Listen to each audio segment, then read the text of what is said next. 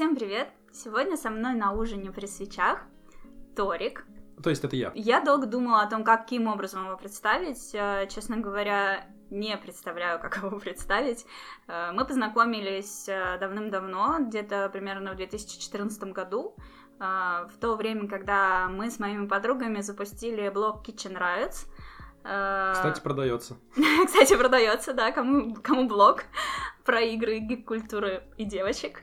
Да, и, собственно, позже, честно говоря, я даже забыла об этом факте знакомства, и дальше мы уже общались в Твиттере. Практически каждый мой подкаст про людей из Твиттера, и этот не исключение, и каждый раз я не устаю повторять о том, что в Твиттере сидят лучшие люди.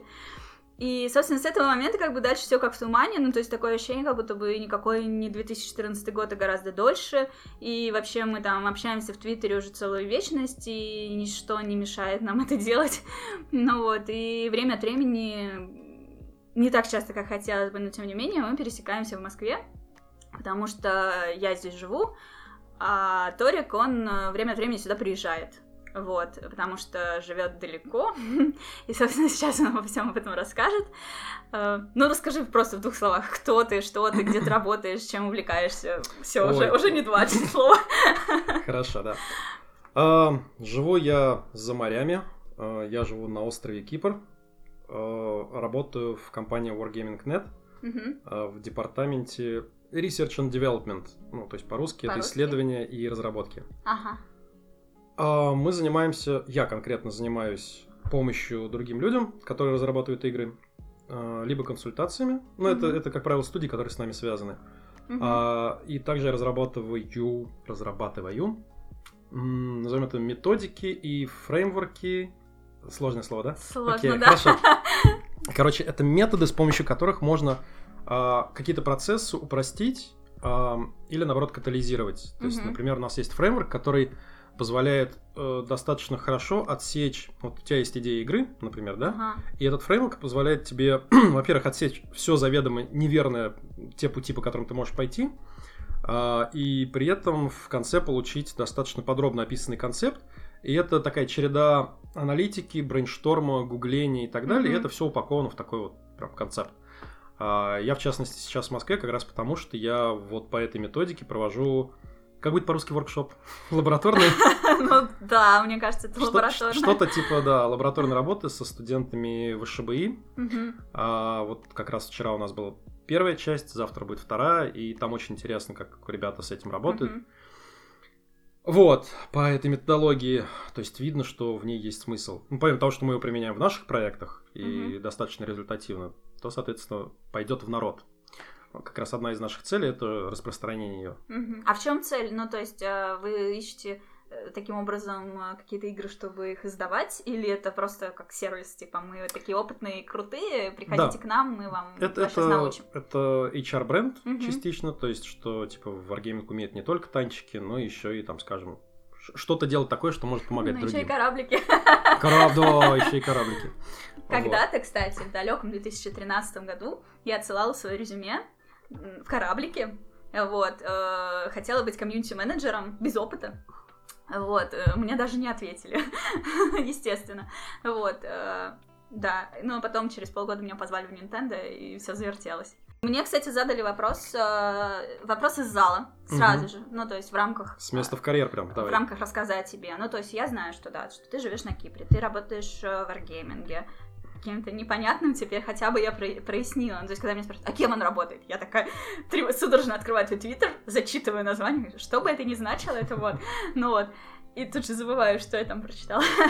И, в общем, помимо всего прочего, у тебя есть свой блог, я знаю, что ты пишешь там про игры, у нас с тобой очень много точек пересечения по части Z-Spectrum и прочего всякого вот этого... Прошлого. Настолько лохматого и пыльного ретро, что даже вообще не каждый слушатель поймет, о чем речь. Хотя тут наблюдение, что все-таки более, больше ровесники мои слушают, чем э, школьники, но это пока. Что, как бы, вот это все понятно. И с, э, на фоне этого еще и оказалось, что ты записывал подкасты. Я вообще об этом не знала. И когда один человек, э, некто, узнал о том, что я тебя зову в гости, он мне прям в личку написал: Яна, обязательно спроси. Я прослушала все, по-моему, семнадцать подкастов. Я не помню, я сколько. Я не помню, вот. пом... нет, если мои, то нет, там может, шестнадцать. Штук двенадцать. Ну, двенадцать, четырнадцать, шестнадцать, четырнадцать или пятнадцать, что-то такое. Ну, ну короче, быть, да, короче, ну полтора десятка. десять плюс подкастов, угу. э, и типа, где еще будет ли еще что-нибудь, потому что очень было интересно слушать ему. И я такая, а... что он записывал подкасты. Класс. Я записывал подкасты про геймдизайн, то есть у меня... было свободное время, достаточно свободное, и меня интересовали разные темы, которые были связаны с mm-hmm. геймдизайном, типа как устроены те или иные механики или жанры. И oh. я просто находил людей, там, не знаю, расскажите, как устроены матч-три, как у вас генерируется там это поле, прикольно. Там, не знаю, как у вас метагейм строится. Там находил про слоты разработчиков, они рассказывали, как устроены слоты, там, как лицензировать, там, как mm-hmm. правильно все это делать. Там про, не знаю, про форекс-стратегию. То есть я просто лез во все, что мне было интересно. Это не подкаст, как делают игры? Не-не-не, нет, нет. Смотри, подкаст, как делают игры, он такой, наверное, более широкий по темам. А у меня конкретно геймдизайн. Он, по-моему, назывался mm-hmm. там что-то типа гараж. Нет, подпольный геймдизайн, вот. Интересно. А, потому что я его записывал в страшных условиях. Еще более страшно, чем мы сейчас. Ну, ты представляешь, вот, а, я заставлял а, своих собеседников скачивать Audacity, чтобы они на своей стороне записывали дорожки, а потом заливали их мне, а я их, соответственно, у себя сводил. Я тоже так делала чтоб... с теми, кто по каким-либо причинам не вхож в эту кухню. Вот, просто потому что, блин, из скайпа, тогда скайп только был, по сути, для записи аудио, и это, это вообще кошмар. Чистить его задолбаешь. Один из подкастов я домонтировал, не знаю, я смонтировал, наверное, где-то четыре пятых, uh-huh. но последние двадцать процентов, один из спикеров, у которого были интересные вопросы, он запорол их. Uh-huh. Я сейчас не помню почему, но смысл был в том, что именно его дорожки не хватало. Uh-huh. И я ему говорил, блин, может, ты просто в домашних условиях наговоришь еще раз эти вопросы? Uh-huh. И он что-то морозился-морозился, я что-то на это забыл. Вот примерно на этом мой подкаст издох, когда понятно. Я понял, что все. И уже и мне неинтересно этим заниматься, и uh-huh. я сейчас... И что, будет или нет? А, во-первых, я не хочу ничего обещать. Ну, просто. Но у меня есть определенные планы. Я уже сегодня как раз встречался с, там, с еще одним коллегой. Угу. А, и у нас есть план записывать подкаст. Но пока без конкретного анонса. Ладно? Ага. Не, без я, проблем. Я, я же ни, ни к чему не обязан. Не, просто ну, стоит на что-то надеяться дорогой, или дорогой категорически нет. Хорошо, дорогой слушатель. Мне очень, во-первых, приятно, что ты интересуешься моими подкастами. Угу. Вот прослушал их все. А, я думаю, что подкасты еще будут. Во-первых, потому что я уже чувствую, что я немножко соскучился по, ага. по этому веселью в Audacity сидеть. А, во-вторых, да, мне есть о чем рассказать, есть о чем поговорить. И, в общем, ждите анонсов. А то, если что, если вдруг у тебя это сорвется, я могу обсудить с тобой спешл выпуски с Ториком, в которых ты будешь рассказывать все, что тебе есть рассказать. Окей, вот. Прямого внимания. Да, это тоже можно, но это тоже по скайпу с Audacity, со всеми делами. Я без даже проблем. Сама смонтирую. Вах. Вот мне заняться нечем. Может, я в какой-то можете момент... это на аутсорс отдавать, монтаж? Сколько денег возьмешь? Нет, нет, нет, нет, только я могу решить, что мы оставляем, а что нет. Я, на самом деле, в какой-то момент я задумала эти подкасты, и я в какой-то момент думала, что, ну, типа, первые несколько выпусков я запишу с людьми, а дальше, наверное, ну, будет лучше, если я буду просто соло вещать какую-нибудь хрень. Вот. И так получилось, что прям все так завертелось, типа я сначала там записала с Димой, потом там с Таней, потом там с Мальвиной, с Мишей, в другом порядке, ну вот. И только один подкаст был соло, ну там понятно, про Новый год, итоги, всякая фигня, вот. И как-то это все так завертелось, и столько интересных людей, они все такие разные, им столько всего есть чего рассказать, ну вот. И э, с ними, э, как сказать, это для меня был отличный повод пригласить в гости к себе человека, вот, например, Мальвина. Мы не то чтобы с ней там прям подруги и не разлей вода. Да, мы иногда общаемся в интернете, но это как бы не повод каждый раз встречаться, да? Но общаемся и общаемся, ну вот. По каким-то вопросам друг к другу приходим, чаще я к ней, чем она ко мне. Ну вот. И тут как бы я говорю, слушай, у меня тут хоречки, приходи к ней, их потискать, ну типа в гости заходи как-нибудь, вот. А потом я замутила эти подкасты, ну то есть она, да, да, как-нибудь зайду. Потом я замутила подкасты, я говорю, слушай, ты же книгу пишешь, у тебя там столько интересных всяких штук, давай ты вот придешь и про это расскажешь. Заодно потискаешь хоречку. Ну вот. И она такая сразу, круто, приеду. Вот. И приехала. И Миша также, мы с ним не виделись больше года, и он такой вжух и приехал тоже такой, типа, давай запишу. Причем он такой, типа, ну что, когда, когда, когда? И я такая, типа, ну, типа, ну давай после январских праздников, там все такое. Ну, такая думаю, вообще я тридцатого свободна. И он прям тридцатого декабря ко мне приехал с работы, в рабочем своем календаре отметил, что, типа, там, с такого-то по такое-то время я пишу Яну подкаст, чтобы его, его сотрудники mm-hmm. не дергали. Ну вот. И все это как-то резко, то есть людям говоришь, приезжай ко мне в гости, запишем. И они берут и приезжают. И первое время меня это прям испугало, то, что я же особо с людьми-то не общаюсь. И я такая, черт побери, да какого хрена я так социализируюсь? Типа, у меня в этот день этот человек, в этот день тот. Потом там с этим созвон по скайпу. А этот в гости приедет, и это же нужно как-то к этому подготовиться. И потом я такая выдохнула, думаю, пусть вот будет как будет. Люди приходят, мы с ними общаемся, и это так на расслабоне классно получается. И потом это еще кто-то зачем-то слушает и говорит, что это классно и интересно. И вот... Э- У меня еще наперед куча таких планов, и я не представляю, вот когда мне надоест эти подкасты делать, и вот из-за того, что эти люди приходят ко мне в гости, очень мало шансов запороть дорожку, только если я ее сейчас сама запарю, но я слежу за ней. Ну вот, в общем, подкасты круто делай. Да, подкасты это круто. Дум круто, подкасты круто. А блог твой ты ведешь? Слушай, я сейчас его подзабросил, спасибо работе и Warcraft, но планы есть. У меня есть пара долгов, то есть прям именно, что я обещал людям, что я допишу. Mm-hmm. Вот, и... Mm-hmm. Пиши. Пишу. Смотри, ты же летаешь на самолетах много сейчас. И что? Я должен писать в самолете? Да. Не, мне нужен интернет. Мне всегда нужен сейчас. интернет. А, тексты, а, которые я должен, фактику, они... Да? да, они... Там нужно много гуглить. Ну да, это не статья, много... как я бросила курить. Или там. Нет, такие статические статьи я уже как-то... Нет смысла сейчас угу. про них писать. Конечно, эту нишу занимаю я. Ни в коем случае на нее не претендую. Хорошо. Я упомянула наше знакомство, как мы познакомились. И ты говорил, что у тебя на этот счет есть какая-то cool story классная. Да, cool story, в общем-то, простая. Когда Карина объявила о том, что создается Kitchen Riot, появились первые материалы. Я схватился за голову и сказал Карине в частном порядке, что типа, ребят, ну, может быть, вы, вы хоть вычитывать-то будете как-то? Она говорит, да некому вычитывать. Я говорю, так. Она такая, ага. Вот. Сначала скидывала мне доки, потом дала доступ в WordPress, и я был секретным редактором Kitchen Riot на протяжении, не знаю, там, может, года, полтора. Я не помню, если ага. честно. Я расскажу вкратце тем, кто не в теме. Блог Kitchen Riot, ну, сейчас просто реально разговор о том, что его продают, и это такое инфоповод. Я подмазалась под хайп, э, микрохайп. В две тысячи четырнадцатом году э, Врен написал статью на ай джи эн о девушках-геймершах, э, геймерах, не знаю, геймерках, геймересах. Вот. Э, суть в том, что это вообще пошло из Твиттера. В Твиттере было такое было обсуждение, что, типа, вот Врен что-то спросил, типа, а есть среди моих читательниц, типа, красивые девушки, которые играют в игры? И все, конечно, считают себя красивыми, все ему стали писать, и я не исключение, хотя я всегда проходила мимо таких движух. А тут почему-то мне захотелось написать. И в итоге он просмотрел их всех, и из них выбрал какое-то количество красивых, на его взгляд, девушек, Устроил которые, кастинг, правда, геймеры. Прошла. Я прошла этот кастинг, да. Вот. И, в общем, даже не через постель, а через Твиттер. Я же говорю, Твиттер лучшая соцсеть. И, в общем, он связался с нами, и у всех у нас взял интервью по одному шаблону, типа, ваши там два любимых мужских персонажа и почему. Вот, то есть нам нужно было этих любимых персонажей рассмотреть именно как реальных мужчин. И типа, почему? Вот что в нем такое? Ну, само собой, естественно, я выбрала... Марио. Нет, нет Йоши.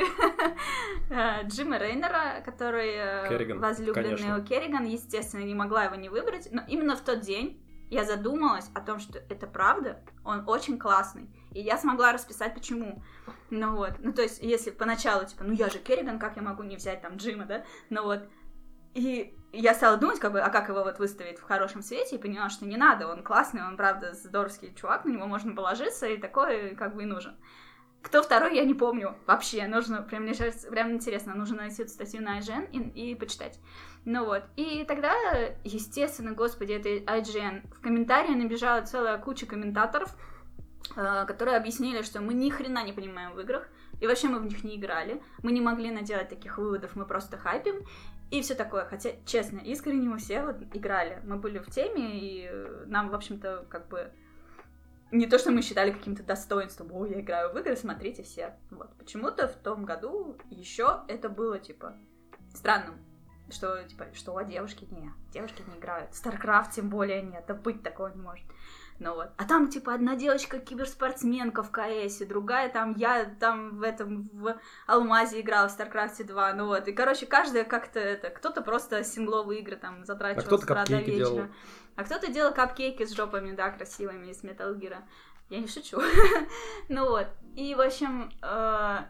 Ну и, короче, набежало очень много этих комментаторов, и оказалось, что вот у одной из нас, у Карины, у нее была такая мысль давно, типа, организовать блог, в который бы писали только девушки, и каждая бы писала, типа, о чем-то своем, что ее по-настоящему волнует. Кто-то там про кино, кто-то про косплей, кто-то там про жопы на кас- капкейках, я не знаю. Ну вот, что-то такое. И... Когда вот эта вот шумиха была, она такая, типа, это время, типа, самое удачное для того, чтобы это сделать. И она выбрала среди вот этих девушек, либо своих, которых она прям хорошо знала, там, типа, Оксаны, либо тех, которые были просто на слуху, на виду, где-то в Твиттере мелькали, типа, меня. Ну вот. И, в общем, она с нами со всеми связалась, и у нас сразу пошел такой разговор, что, типа, ну, понятное дело, что это бабский коллектив, скорее всего, мы не, вы... не вытянем. Но попробовать стоит, давайте попробуем не пересраться и сделать годный блог. Спойлер, не смогли. Вот. Я была по видеообзорам. Потому что я восемь лет занималась видеомонтажом, и я делала эти обзоры, и я такая, окей, я могу, типа, делать видеообзоры. И такая, что это, нам будут давать коды на игры бесплатно, мы сможем делать обзоры, вот это да. В итоге, вот, мы это как бы скооперировались, запустили этот блог одиннадцатого февраля две тысячи четырнадцатого года, а в середине апреля... Мне звонят из Нинтендо, зовут меня к себе работать и говорят, ну ты же понимаешь, что ты теперь не сможешь писать Kitchen Riot. Ничего, потому что политика компании такая, что сотрудник компании, во-первых, он не играет в игры других компаний, а про свое он не имеет права иметь оценочное мнение. Я не могу говорить «Марио круто», я не могу говорить «Марио говно», не могу говорить «Дум круто». Вот, не могу, все, никаких видеообзоров. Спустя какое-то время мы пришли на некий компромисс, что я могу делать видео про зет-Spectrum. Ну, типа, это уже реально лохматые ретро, в Nintendo всем насрать. Ну вот. Но к тому моменту уже все так стали ссориться в бабском прекрасном коллективе, что я решила, что я уйду в соло. И, собственно, я так в нем и нахожусь. Вот, успешно. И э, оказывается, ну, то есть даже я, находясь в этом блоге, так как я делала видео и очень быстро вообще отвалилась, уехала в Москву и стала работать в Nintendo, э, я даже не знала о том, что девочки пишут тексты, их вычитывает мужчина в нашем супер женском блоге. Ходили э, слухи, что будто бы нас крышует Врен. Мы, конечно, ржали над этим всем, и немножечко он нас каким-то образом все-таки крышевал, я не знаю каким. Ну, это скорее, типа, Врен, а нам нужен хостинг, а подскажи, пожалуйста, когда делать, а как управлять WordPress и все такое. Мне кажется, это было на таком уровне. Так вот, типа... же хостинг Кузьмича. Это сейчас, это же О. не сразу со старта так было. Mm. Мы купили какой-то вообще совершенно там, как Карина написала, всратый хостинг, я в этом даже не шарила тогда. Но я, типа, сколько скинуться, вот столько скину, все, дальше сами, типа, настраивайте. Я не шарила этот WordPress, для меня это все было сложно.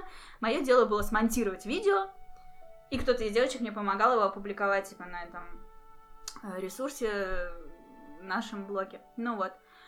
То есть я была готова скидываться на все и не вникать, как эта механика делается, мое дело монтировать видосы. Вот. И вот как оказывается, что за нами стоял мужчина. Когда я училась в университете, один мой преподаватель, сексист, говорил о том, что не бывает хорошей женщины-дизайнера, всегда за ней стоит мужчина-дизайнер, тогда она станет типа крутой. Нам нечего было ему возразить, то что он типа дизайнер, он уже чего-то достиг, он же преподает, а мы типа еще сопливые студенты, мы не шарим. Сейчас я, конечно, с ним бы поспорила, наверное, ну вот. Но тут оказывается, что даже в Kitchen Riot мы не смогли сами прочитать, что написали. Ну, э, там было, ну как, понятно, что вы неопытные, у вас не было особого опыта именно написания текстов, и были проблемы там, не знаю, со структурой текста, mm-hmm. с, даже просто с речью. Э, да, я, ну, этому учат вообще люди, ну, да. там, на журфак ходят, например, ради этого. Uh, и я, да, я старался, конечно, просто сначала просто править тексты, но потом я уже начал Карине конкретные советы давать, мы даже созванивались как-то раз, я объяснял хотя бы вот какую-то базу, как, no. как писать и так далее. В принципе, уровень вырос, то есть я, я mm-hmm. почувствовал со временем, что уровень действительно подрос. Скупая мужская слеза прокатилась по твоей щеке. Ну да, не зря я тратил все это время. Вот. Okay. А потом с, со спадом, в принципе, количества материалов, как бы уже и мои услуги не понадобились. Mm-hmm. Ну да, они там несколько раз меняли свой состав, Я отчасти горжусь, конечно, тем, что я типа среди этих основательниц, но, но с другой стороны, даже не знаю, как бы, чем гордиться. Ну, типа, да, я имела к этому отношение, вау, мы запустили женский блог, вау. Ну вот. Но сейчас я смотрю с радостью и надеждой на тот факт, что она его продает. По-моему, она даже вообще отдает в хорошие руки. Она дает в хорошие руки, оставляя за собой право, ну, то есть хостинг ей принадлежит, она его оплачивает. Я понимаю, зачем это, в случае чего, типа, отозвать, угу. если там начну там шлюх продавать, например. Ну вот, это честно. Ну вот, ну то есть если кто-то очень молодой, инициативный возьмет это дело в свои руки и подойдет к этому структурированно, не просто типа, а, мы пишем блог, как это мы делали, типа тащили эту телегу в разные стороны, не имея никакого плана и цели. И даже когда цель появлялась, все ее отрицали, и каждый все равно пёр в свою сторону. Это неправильно. Ну вот, было бы хорошо, если нашелся кто-то взрослый, опытный. Желательно женского пола. Ну, там так написано, да, что желательно женского Нет, ну, пола. Можно ну, просто имя какое-нибудь придумать себе и писать. Вообще ну, говорят, да, что... Макс Фрай наоборот.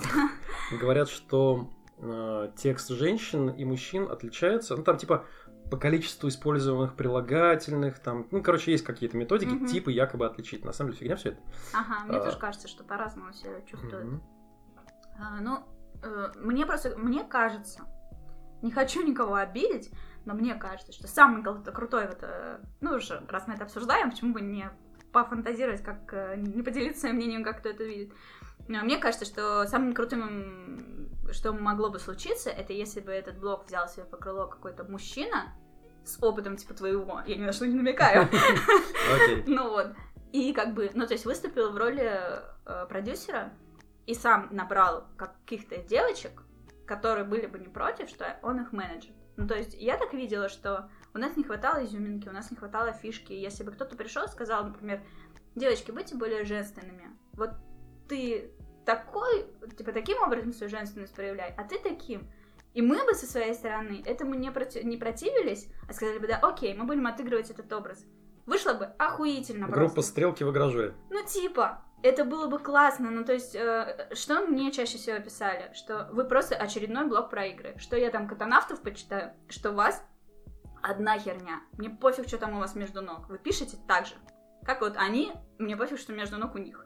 У них там, типа, может, или кто-то другой, какой-то другой блог, где и мальчики, и девочки пишут, ты вообще на автора не обращаешь внимания. А вот если бы вы там, типа, я не знаю, ставили там вместо звездочек сердечки или капкейки, и там писали именно со своей вот этой бабской позиции, там, не знаю, достала сначала из сумочки помаду, а потом свитч, не знаю, я сейчас просто импровизирую. Ну, вот какая-нибудь вот такая mm-hmm. вот хуета, но прикольная. Ну вот, то, типа, это было бы уже оригинально. И я подумала, блин, ну реально, было бы классно, если бы так было. Ну, даже если так... чисто задуматься, то надо понять, кто целевая аудитория, то есть ты пишешь для всех геймеров или геймеров-девочек, тогда можно смело врубать фем-повестку, сейчас ага. это модно. Вот. Или ты пишешь для дженерик-аудитории, но она вся на ДТФ сидит, и ее оттуда не, не утащишь. Ну, тут надо решать, это должен человек, который шарит, но я бы хотела, угу. чтобы в такой блог ходили именно мужчины. Ну, типа, что, они там в своей мужской тусовке на серьезных щах обсуждают новости, игры и все такое, а потом идут, честно, ну, как бы, мужчинам нравится с женщинами общаться, им нравится вот эта вот кокетливость, э, женственность, вот это вот все, и что вы ходили за этим. Ну, вот, это логично. На Gamer.ru, который в свое время стартовал почти одновременно с Канобу, и тоже был поначалу такой общественный блог для всех, угу. а, была, по-моему, целая тусовка девушек-геймерш, которые, соответственно, писали там посты, ну, там чуть ли не как, как редакция работала. Mm-hmm. Вот. Ну, и где они теперь все? Где? В Kitchen Riot? Да нет, вроде бы. Ну, видишь, Карина сказала, что даже Kitchen Riot дал старт многим. Ну, то есть, про меня такое, конечно, не скажешь, хотя отчасти тоже. Яши тогда этот Kitchen Riot прям зашел-зашел, и для него, может быть, это было еще одним плюсиком, что я одна из них. А он тогда прям визжал отчасти. Алиса, может быть. Ну, не, Алиса и так, по-моему, в геймдеве уже работала. Алиса уже была геймдизайнером, да, Амика как была, такая осталась косплеером, ну, то есть ей просто это ну, она еще подкаст, очередная да, типа... галочка. Стример. Стример, сорян. Не пугай меня так. Ну вот, и в общем... Там еще, нет, Кристина в геймдеве. Ксюша там в геймдев выстрелила, она говорит, что ей Kitchen Riot очень помог. Ну вот, ну не знаю, там потом какие-то были уже эти другие составы, я за ними не очень сильно следила. Третий состав Виагра. Да-да-да. Ну вот. Ну, мне всегда, меня радовало, что появляются какие-то новые девочки за идею, там что-то начинаю делать. Я совершенно не следила, что именно, но видела, что какие-то движухи там на первое апреля, еще на какие-то другие штуки бывают. Интересно, а Гаджи в курсе, что Kitchen Riot продаются, отдаются? Может, я думаю, наверное, он же в курсе, но он же читает Твиттер, он так держит руку на пульсе. Просто он даже не комментировал это никак. Надо ему отправить. Возможно, возможно, он задумался, и да, поэтому да. не комментирует. Интересно было бы. Ну, прикинь, вот реально Гаджи возьмет ее под свое крыло и запустит туда... Четвертый камень бесконечности. Скриним. Очень интересно. Ладно, хорошо, с Kitchen Riot разобрались, значит, ты вычитывал, ты крутой. Да, вот. Все благодаря своему игрожурскому бэкграунду. Ага. Даже там частично где-то у меня в анамнезе есть целый год журфака, угу. на который я пошел, потому что меня мама настоятельно просила хоть куда-нибудь поступить. Я не поступил, я проучился год, причем одновременно я работал, это был девяносто девятый, значит, я одновременно работал где-то в трех или в четырех журналах, там типа «Страна пи си-игр», «Хакер», «Мегагейм», «Игромания». Ну, короче, я от скуки просто пулял повсюду материал. В итоге я остановился на игромании. Uh-huh. Вот. И я хорошо туда впахивал и писал. И меня даже взяли, типа, ведущим рубрики, редактором рубрики. Вот. И в какой-то момент я понял, что когда наступила пора переходить на следующий uh-huh. курс, я такой, а может, не надо? Ну, ну, ну зачем мне это? Мне так хорошо работать uh-huh. и так далее. И, короче, я забил на, на учебу. Остался в игромании тогда. Причем... До конца года, точнее, там, где-то до осени двухтысячного я там проработал редактором, потом что-то они взяли более хорошего редактора, я остался как автор, потом в январе им нужен, оказался нужен замглавреда новый, и я тут как тут, ага. вот, вернулся в игроманию на редакторскую позицию, потом что-то, по-моему, в августе тоже опять ушел. Нормально. Там, не помню почему. И, в следующем, и в следующем феврале снова вернулся и снова на замглавреда. Вау. То есть я три раза, три раза приходил в игроманию. Ну, так. Как бы я все время туда писал. Хорошо, доклад. Смотри, у меня каждый, практически mm-hmm. каждый мой подкаст, он э, тем или иным образом кого-то на что-то мотивирует. Mm-hmm. Вот так. Ну, там типа, не бухай, не бойся сменить работу, в случае чего, вот тебе, пожалуйста, успешный пример такого человека. Или там, хочешь быть женщиной-писательницей, пиши, будь ей, будь ей не ссы, все нормально, можно даже писать порно. Так вот, сейчас такой вопрос, который, наверное, теребит. Теребонькает. Теребит, точка. Который э, будоражит умы э, подрастающего поколения. Господи, я настолько стара, что говорю это.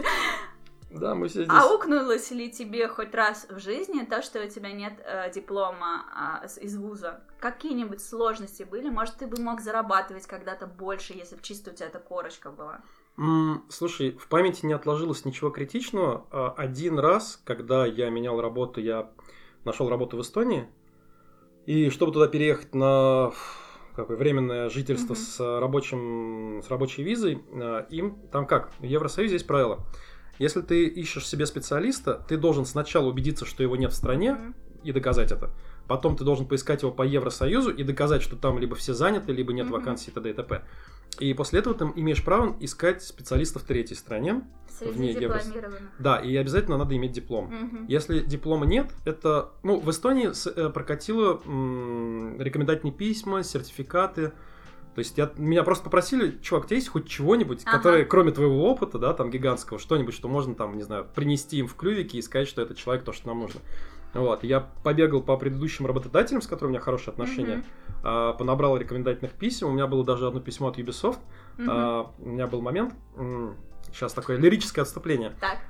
Я работал в издательстве, которое, Руссобит, которое выпускало от Ubisoft игры Splinter Cell mm-hmm. и Rainbow Six. И у меня было, после того, как я уже оттуда уволился, они меня нанимали по контракту, чтобы я представлял их игру mm-hmm. на Игромире. Нормально. Первый раз это был Splinter Cell Conviction, другой раз это был Rainbow Six Future Soldier, по-моему. Представлял в каком ключе? Как промоутер? Да, то есть mm-hmm. я стоял на стенде, подходили люди, журналисты и так далее. У меня был бейджик представителя Ubisoft, даже не Руссобит, а Ubisoft. Wow. Меня инструктировала глава европейского пиар-отдела Ubisoft, приезжала mm-hmm. в Москву. Вот. Плюс у меня, я выступал... рассказывал на пресс-конференции. Mm-hmm. Ну, короче, такая вот представительская роль.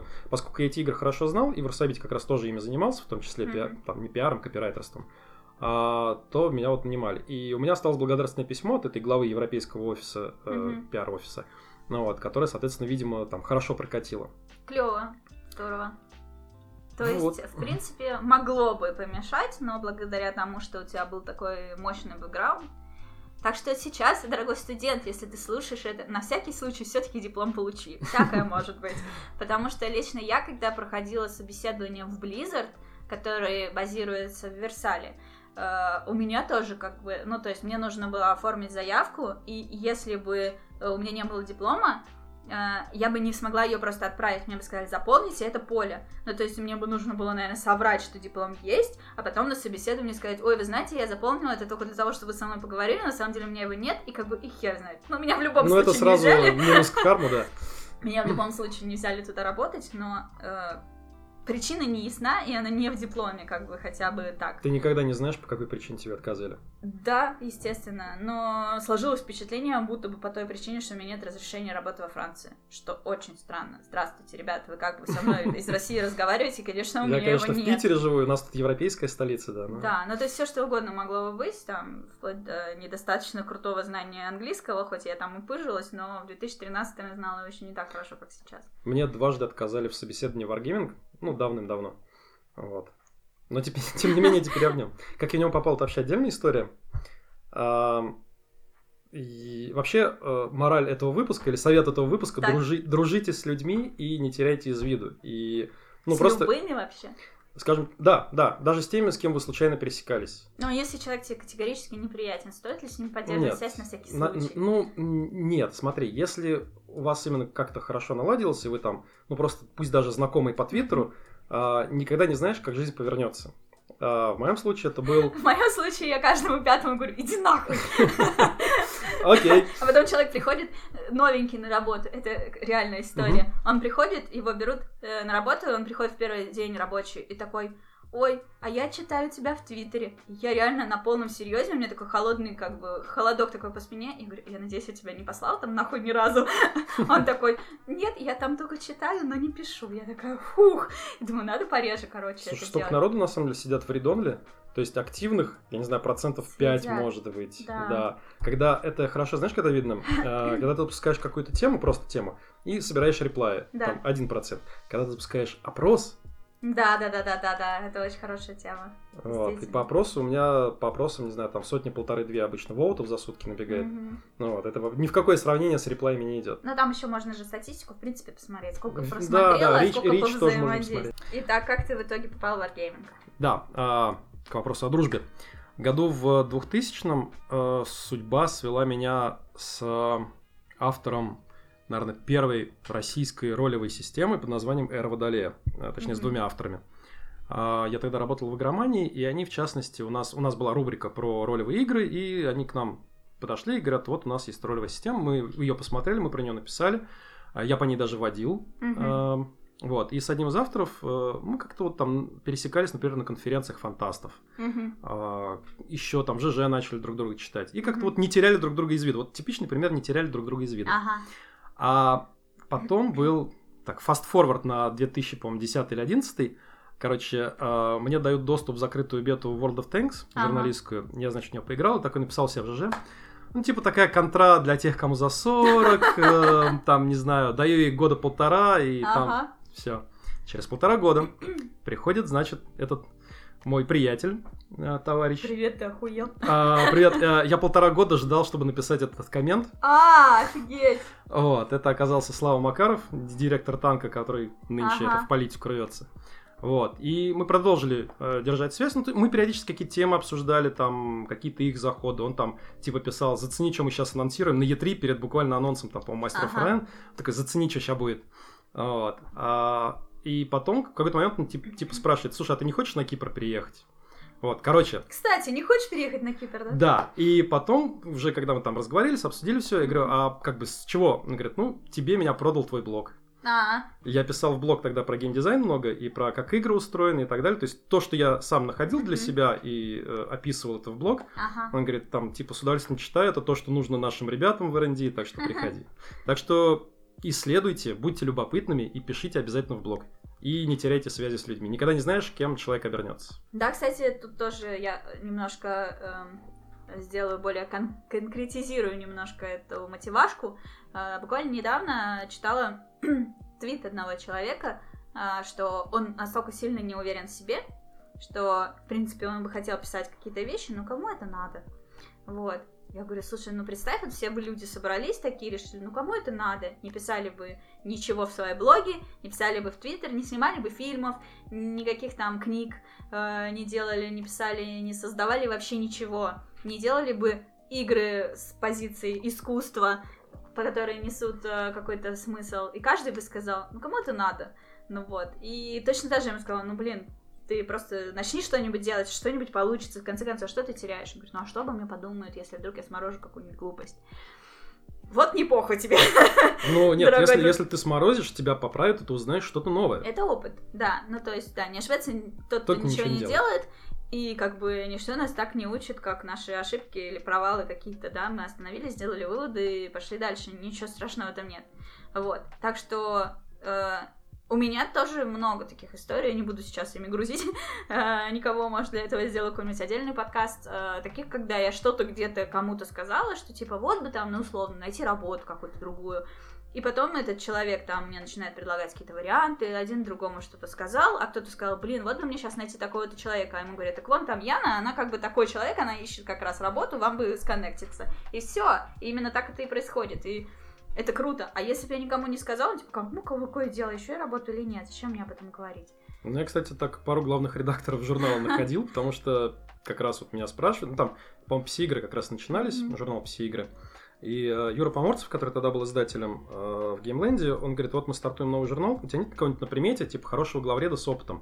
У меня был как раз на примете человек, с которым я до этого работал, я говорю, ну, вот там сконтачитесь, вот, они сконтачились, и чувак там только один год, но все равно он начал тащить, нормально mm-hmm. все это сам сделал там.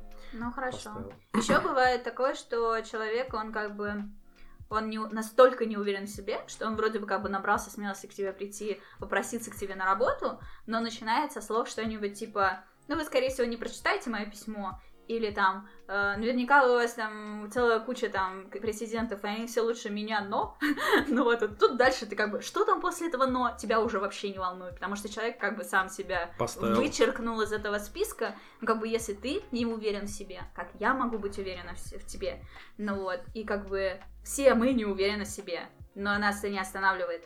В каких-то моментах в смысле, что мы волнуемся, но мы готовы взять на себя эту ответственность и попытаться. И знаем, что если что-то не получится, мы что-то с этим сделаем. Ну вот, и лучше так. И как бы сказать, что да, я никогда этого не делал, но я типа там погуглю.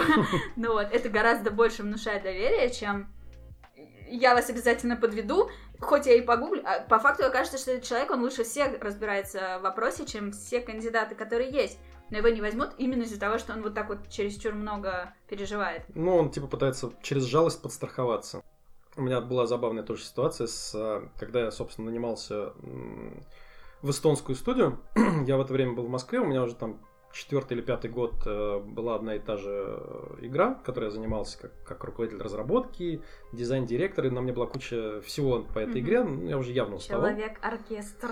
Да, я занимался партнерством с Рамблером, э, геймдизайном, прописывал в админке вещи, короче, пдыщ, вот.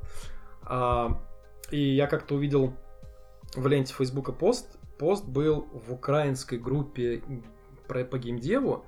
Его лайкнул Леша Савченко, всем, наверное, известный, mm-hmm. ну, в геймдеве известный чувак. Вот, я благодаря этому лайку увидел. Пост был о том, что, а, значит, Project Manager а, пишет, жалуется, что, типа, вот как же так? У нас есть вакансия для ведущего геймдизайнера.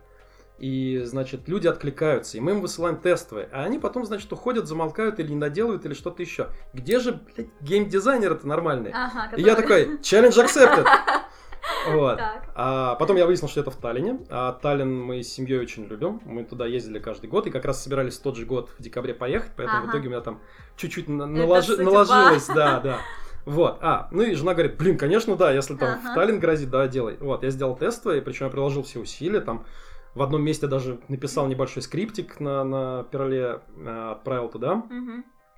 И мне потом через некоторое время позвонили по скайпу, сказали, давай поговорим. Поговорили, выяснил, что им нужен лид-геймдизайнер на тоже MMORPG, то есть я до этого занимался MMORPG, и у них uh-huh. типа MMORPG.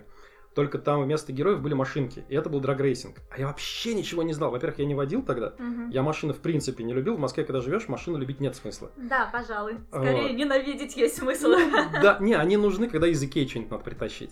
Окей, вот. Да, или пожалуй. В новогоднюю ночь куда-нибудь поехать, когда дороги пустые. И а, такой, тем более драгрейсинг. А, мне говорят, вот посмотри вот эту игру. Типа, вероятно, у тебя будет должность на этой игре. Я посмотрел, а драгрейсинг, когда две машинки едут по прямой, и типа кто быстрее, да, потому да, что у да, них да. коробки передач, которые должны там как-то вовремя переключаться. В эн пэ эс играла вот. Такое, да. И, короче, я им первым на голубом глазу просто написал, а почему у вас машинки не рулятся? Почему нельзя это, сменить полосу, чтобы другую машину обогнать? Это были очень спокойные люди, очень равновешенные. Они русские, не эстонцы, как бы, но, mm-hmm. но, видимо, они нахватались эстонского спокойствия, потому что мне терпеливо объяснили, что это так не работает, что uh-huh. это такой жанр и так далее. Короче, я пришел на игру, в которой я не смыслил в теме ничего. То есть, там, не знаю, если ты поклонник sci-fi и не любишь фэнтези, представь себя, берут на World of Warcraft, например. Ну, да. Вот. А... Но, счастью, к счастью, креативный директор игры был другой, то есть он был с пониманием, и всю вот эту вот начинку, как бы машина составляющая, mm-hmm. он ею рулил. Я рулил mm-hmm. в основном метой, там, какими-то отдельными элементами, то есть вот обвязкой и так далее. Mm-hmm. Вот. И, в общем, это к тому, что, опять же, случайный лай- лайк в ага. вашей Facebook-ленте может привести куда угодно. Блин, ну это классно, на самом деле, вообще. Я вот недавно думала как раз о том, тоже, что, наверное, стоит об этом записать отдельный подкаст, но сейчас просто в двух словах о том, насколько много вообще возможностей у нас появилось в последние вот пятнадцать типа лет или больше. Ну, у кого когда там этот интернет появился, ну, допустим, пятнадцать. Вот все вот эти вот соцсети, все эти интернеты, джи пи эс и очень быстрые э, скорости вообще всего и возможности воспользоваться там, не знаю, ты приезжаешь в другую страну, достаешь свой телефон, тебе никто вообще не нужен. У тебя есть интернет, у тебя есть Google Maps. Все, ты забыл вообще спросить этих прохожих людей, куда тебе идти. И еще DreamSim. Сам им расскажешь, да. Ну, у тебя есть интернет, я это сказала. А, ну да. Ну вот. Реферальная ссылка на DreamSim в описании. Наверное, нет. Мою, мою закинь, если не хочешь свою. Хочу. Ну вот. На самом деле с DreamSim вообще было интересно. Мне посоветовала подруга. Вот, я подписалась, оформила себе DreamSim по ее рефералке, и она такая говорит, я за DreamSim вообще сама не плачу, у меня по рефералке время от времени они подключаются, и, типа, это мне пополняет баланс, а я расходую очень экономно, поэтому мне, типа, хватает, типа, как-то само собой. Я думаю, так, ну, окей, я сейчас тоже оформлю, закину туда эти двадцать пять евро, и дальше буду, типа, пиарить ее на всех своих площадках, что я, типа, блогер, стример, и там, что еще, в Твиттере сижу. И сейчас вот, типа, тоже кто-нибудь подключится, и э, все будет, типа, в шоколаде. Хуй! Один единственный человек подписался по моей рефералке и сделал это неправильно, поэтому мне не пришел, э, не пришло никакого вознаграждения. И этого человека я даже не знаю. Это э, было... Я написала обзор DreamSim э, в свой блог и ссылку вбросила в группу ВК про DreamSim э, в теме про вот эти отзывы и всякое такое. И какая-то девушка, просто, я понятия не имею, кто она, она прочитала мою эту статью, после нее я зашла по, этому, по этой рефералке, зарегистрировалась, но указала разные, типа, e-mail в одном и в другом. Естественно, ни ей, ни мне не зачислилось, но фишка в том, что, ну, хоть кто-то отозвался, и это было не среди моих читателей, слушателей. Так что, ребята, я ни на что не намекаю, но баланс сам себя не пополнит. Ну, кстати, не, вот мне DreamSim очень помог, действительно, потому что до этого у меня обычно прилетаешь в другую страну. Ну, то есть как, поскольку я живу на Кипре, и у меня телефон э, кипрский, то интернет-роуминг у нас по всему Евросоюзу э, равен домашнему тарифу. Удобно. Да, большое спасибо. Когда я был в Эстонии, это была большая морока, потому что тогда еще не было этого тарифа, и когда мы куда-то ездили, надо было мучиться с местной симкой или типа того. Uh-huh. Вот. А сейчас все норм. Но если я лечу, там, не знаю, в Азербайджан я летал в прошлом году, и, или там в Израиль, uh-huh. а, там, конечно, надо пользоваться DreamSim, потому что, во-первых, локальные симки, ну, это тоже морока. А во-вторых, Марокко. При... Моро... В Марокко еще не был. А во-вторых, эм, тарифы, на самом деле, DreamSim... Опять реклама, извините. Давай, а, давай, очень... product placement. Product placement. Не, они, они очень прям, блин, вообще меня выручило в боку, когда я не мог там а, была ситуация, когда я хотел доехать до отеля на метро, я видел, какая там станция метро ближайшая, и выяснил, что она закрыта в этот день, поезд останавливается за, за станцию Донева. Офигеть. А это там, не знаю, типа лишних полтора километра. Там ага. и так от метро надо было километр отмотать. Я такой, блин, ночь, сейчас типа два с половиной километра. Я понимаю, что у меня там это, в рюкзаке бутылка вина валяется, и ага. с ней приятно было бы эти два с половиной километра прогулять. Но у нас на утро а, второй день чемпионата мира по что, где, когда, и это, Боже. наверное, будет не очень удобно. Вот, и тут, значит, DreamSim, вызвал такси, все замечательно, обошлось мне это там типа в три цента. Знаешь, кстати, еще совершенно неожиданное использование DreamSim. Как он меня выручает в Москве. Мы сегодня с тобой встречались, я тебя встречала на станции метро Римская. И мы встречались внизу, внизу подземного перехода, как бы наверху станции, но в подземном переходе. Там не ловит Билайн, которым я пользуюсь. Вообще сети нет. Ни смс-ка, ни позвонить, ничего ты не можешь сделать, пока я там стою и встречаю тебя. Ну, а вдруг что-то пойдет не так, да? Ну, то есть ты задержался или случайно там... Да мало ли что, да? Я так и буду стоять тебя ждать без сети, как дура. А еще я могу прийти раньше, как я обычно это делаю, чтобы не опаздывать, и мне просто нечем будет заняться, так бы я серфила интернет. Но какой-то интернет нам все-таки есть. То есть это Билайн просто не завезли. Поэтому я включаю DreamSim. Он подключается к какому-то интернету, который, в смысле, провайдеру, который, который там, там существует. И все, я спокойно стою, я на связи, если что, ты мне напишешь в телегу или в ВК, или в Твиттер, или где мы там общаемся, ну вот. И, в принципе, убиваю время. Вот, и иногда бывает вот так вот, едешь в метро, нужен интернет, но к Wi-Fi подключаться нет смысла, то что проехать там, типа, станцию или две, я включаю DreamSim, и он подключается, вот что там доступно, к этому подключается. То есть тоже такой... Вариант использования, это стоит копейки вообще. Там один цент за мегабайт в России, по-моему.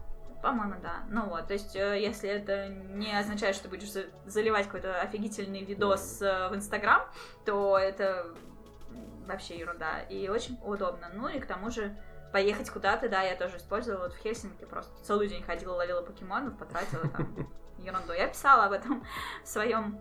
блоге, хотела сказать ЖЖ почему-то, но нет, керриган точка ком точка ру, вот, там можно об этом почитать, так что подключайте DreamSim. Первая реклама в моем подкасте. То есть бесплатно. Сегодня знаменательный день, да, нативочка, надо потихонечку вводить эти рефералки. Я говорю, я говорю, подключайся к ЕГС, реферись, я тебе еще пару ссылок накидаю. Да, наверное, надо потихонечку, хотя... Cheers. Да. Пам. Мы сегодня... Спонсор нашего подкаста сегодня — это вино с Кипра. Да, кипрское красное сухое маратефтико. Угу. А, с, не помню, как называется конкретная винодельня, но они там типа хвалятся, что у них они не используют нитраты, нитриты, whatever else. Угу. Типа у них там все на натуральной почве и так далее. Я добавила туда других натуральных ингредиентов и замутила из этого совершенно волшебный и умиротворяющий глинтвейн. Поэтому мы сегодня здесь... Как минимум, еще столько же. Вот. Потому что термос еще как минимум наполовину полон. Вот. Так, возвращаемся к нашим интересным темам. Классно вообще, что жизнь так складывается. Ты такой, типа, вжух и в Таллин, вжух и на Кипр. И вообще уже не кажется, что ты когда-то жил в Москве. Ну вот, когда ты говоришь, ой, ну я приеду, я начинаю тебе рассказывать, как пользоваться местным метро, совершенно не помня опять, что ты жил. Я уехал раньше. До того, как появилась стройка. Ну, окей, нет, я просто говорю к тому, что, в принципе, ну, ты уже все, ты для меня на Кипре, и когда-то был в Таллине. А Москва, да какая Москва? Москвы вообще не существует. Вот, это все миф. В связи с спецификой своей работы, конечно, ты очень много ездишь в разные страны, и, наверное, у тебя из них есть какие-то интересные cool-story, которыми ты можешь поделиться. Вообще вопрос у меня появился, когда я недавно читала Твиттер, я вообще хохотала просто от души. Один человек написал, создал такой тред, в котором он задал вопрос, есть ли у вас какие-то совершенно сумасшедшие, невероятные истории, которые на самом деле правда. И я, конечно, не читала весь тред, я чем-то была очень сильно занята, но заметила самый верхний ответ. Один человек написал: «Однажды я ловил пьяного Андрея Сапковского в лесу». И я с этого просто, я как бы я еще раз перечитала вводные данные, то есть это нереалистичная история, но которая была на самом деле. И потом ты пишешь комментарий: «Да-да, типа, я там был». Я вообще просто, я такая... Что вообще за сюр? И я подумала, ты придешь ко мне на подкаст, и я тебя спрошу, какие еще интересные истории у тебя были? Ну, не знаю. Наверное, самая cool story в поездках была... Как-то раз Врен отправил меня в Америку на пресс... на презентацию Black Ops два. И он говорит, слушай, как бы вот тебе редакция, ну, там, я не помню, по каким соглашениям, редакция или Activision оплачивает перелет, проживание в гостинице два дня. Ага. Как бы, если хочешь, ты можешь там обратные билеты поменять, продлить гостиницу и так далее. А, там пойдешь за визой, ты можешь в посольстве там доплатить и на год взять американскую визу и так далее. Короче, я ничего из этого не сделал. Я прилетел в Лос-Анджелес, и через полтора дня я улетел. Почему? Потому что я не знал, что так... Ну, не то, что не знал, что так можно. Я впервые, впервые прилетел в Америку. Ага. Собирался в Америку. Я такой, блин, ну я не знаю. Я там улетаю, у меня там дома жена остается. Там, типа, я вот... Жена, причем, мне написала список, где какие джинсы покупать. Ага. А, значит, я прилетел в Л А. У меня было там оставалось где-то, не знаю, часа три-четыре погулять вечером. Потом целый день на, на Activision. И потом на следующее утро я улетаю. Так. Вот, я, значит, там погулял, дошел до торгового центра, попярился на Санта-Монику, а, и, и вот, и все, и улетел. И меня еще экипаж, самолет такой, о, вы уже обратно? А, даже узнали? Да, ну, узнали, да. То есть у тебя был шанс остаться там на подольше? Или да, ты... ну, я мог, я мог остаться там на подольше, я мог в Америку визу продлить и потом, не знаю, еще отдельно полететь. Просто я реально не знал, чего там делать. То есть вот, вот, да, серьезно, ну... Это был одиннадцатый, по-моему, год, и что-то как-то у меня там тогда было и по работе какие-то... В общем, не хотелось сильно надолго улетать. Mm-hmm. Вот, но да, я вот сейчас иногда вспоминаю эту историю, такой, блин, ну вот можно же было. Что же мне стоило-то? Не, ну, честно говоря, у меня была похожая история. Я была чуть дольше. Мы ездили в две тысячи четырнадцатом году на И три с Нинтендо. И для меня это точно так же, ну, то есть я никогда в жизни особо, ну, то есть я там ездила в Египет в all-inclusive, да, а тут как будто, типа, приезжаешь в Л А, ну, вот, то есть у меня вообще никакой самостоятельности, весь мой интернет, он как бы в отеле, то есть никаких там Google Maps, ничего, тоже можно было бы организовать, ну, то есть, вот. DreamSim тогда не было. Окей, ладно, ну, вот, но придумала бы что-нибудь, ну, то есть... Я прям растерялась, я побоялась потеряться, и в последний день у меня было где-то, наверное, часа четыре или пять, которых я была принадлежала, принадлежала сама себе и могла, в общем-то, нормально там где-нибудь, куда-нибудь тоже съездить.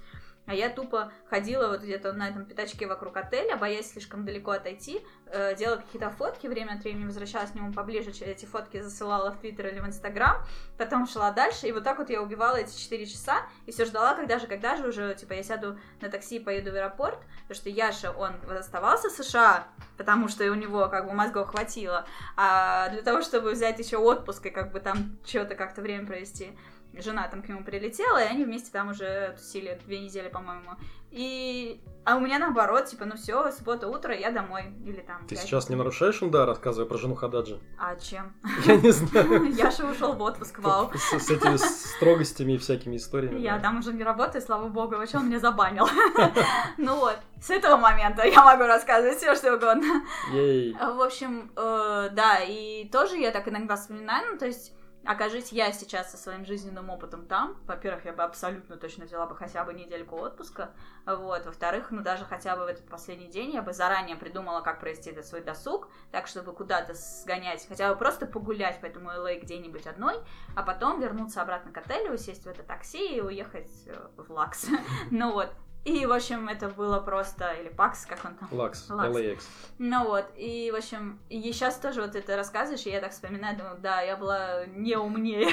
У тебя другой вопрос, полтора дня. двенадцать часов лететь, чтобы полтора дня там... Да, посетить. Да, вот я уже потом понял, что я летел примерно, ну, не, то, не столько же, но сравнительно с тем временем, которое я там провел. Да, у меня была просто эйфория, боже мой. Я просто представляла расстояние, которое я преодолела. То есть ты просто выходишь из аэропорта, какой-то жопе мира вообще совершенно, вообще, как это возможно, ну, то есть, настолько далеко забраться, вот, это потом уже я там в Японию слетала и на Бали, что, в общем-то, сопоставимо примерно по расстоянию, ну, да.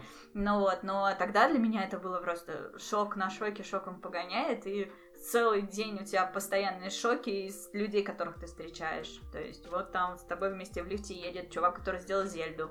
Вот там Миямото пробежал мимо, все там пищали от того, что он на эту И три поедет. А вот я здесь рядом с ним стою, вот я с Реджи сфоткалась.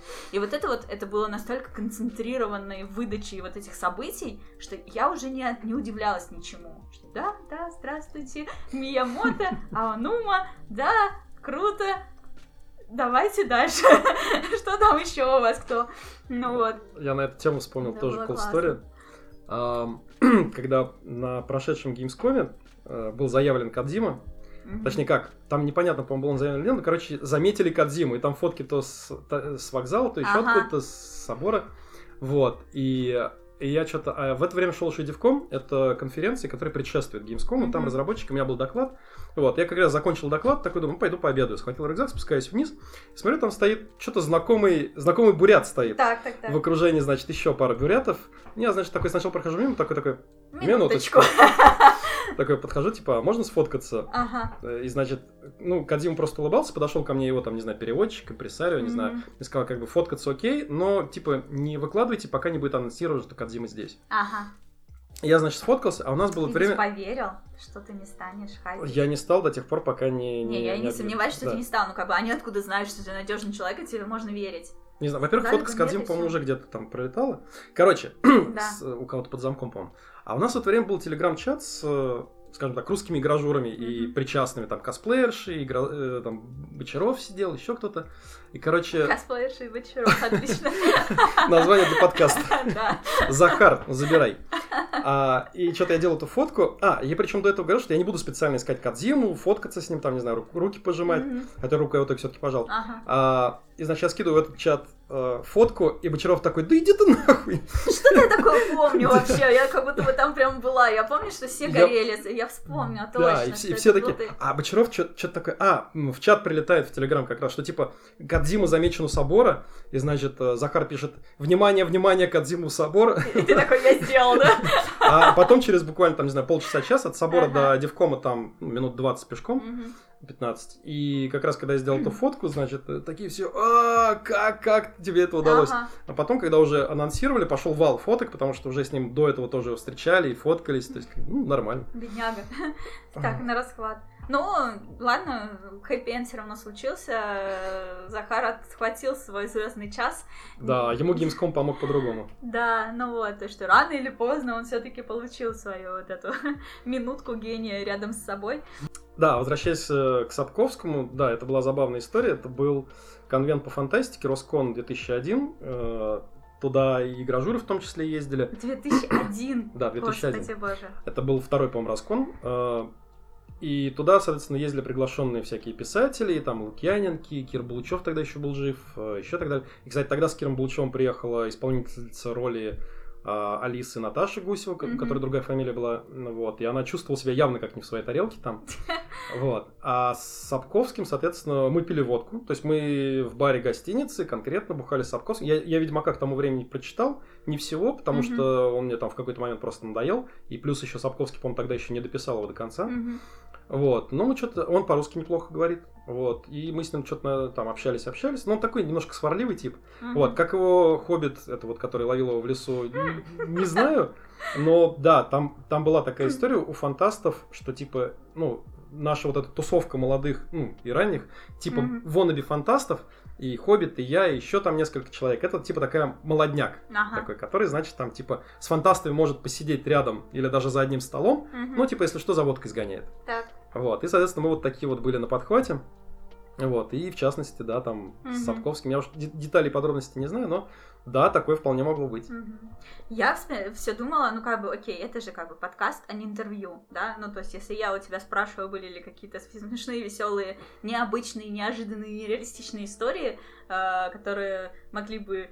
этот человек слушает и такой, нихера себе, вот, наверное, я должна выдать что-то свое такое же. Давай. Ну вот, но нет, я не могу, ну то есть единственное, что было, ну таким прям невероятным для меня, я не знаю, насколько это там впечатлит кого-то, кто слушает, но однажды после Игромира мы поехали отмечать окончание Игромира и...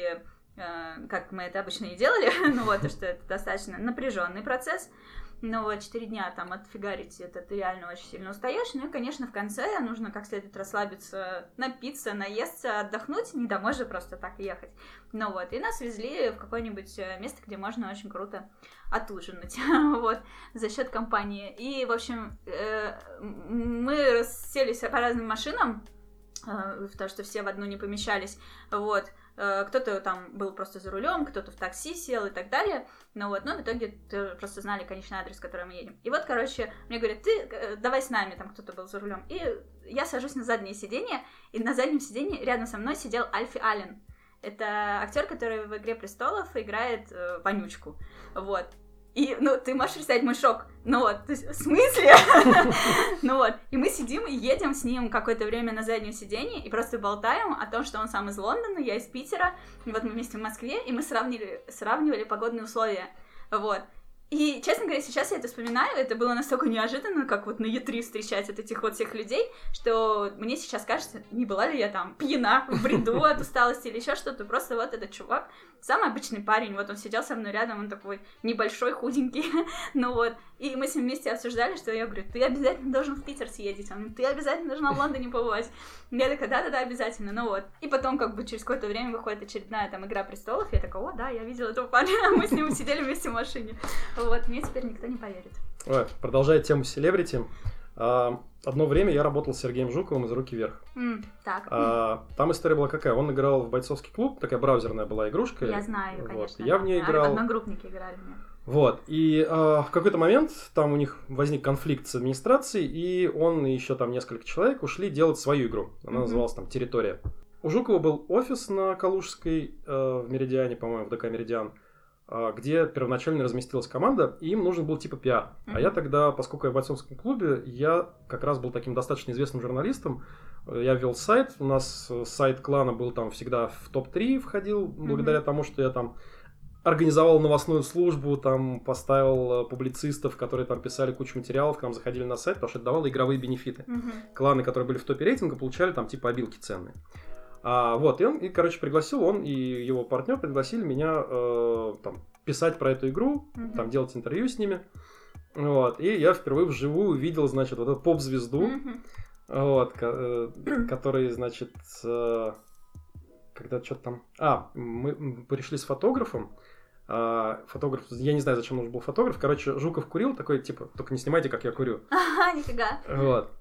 А у него есть еще брат младший, который читал мои колонки, я писал на киберспорт точка ру, uh-huh. ну там такие от балды колонки, но ему типа нравилось, как я пишу, и мы там даже какое-то время общались с ним, uh-huh. вот, и потом э, еще раз я попал э, на встречу с Жуковым, когда он вел на каком-то геймерском телевидении, я не помню, как он даже назывался, там типа «Первый игровой» или что-то такое, он вел передачу, э, я туда попал разговаривать об авторском праве. Тогда пошли изменения в авторском праве, а я как раз в них упоролся, потому что я в издательстве частично с этим был связан. Ага. Вот. И после этого дела мы пошли там просто побухать слегка в ресторацию. Слегка. И, да, и, значит, Жуков э, рассказывает, что как бойцовский клуб его затянул. Типа, говорит, вообще ад. Мы сидим в Египте, прилетели отдохнуть.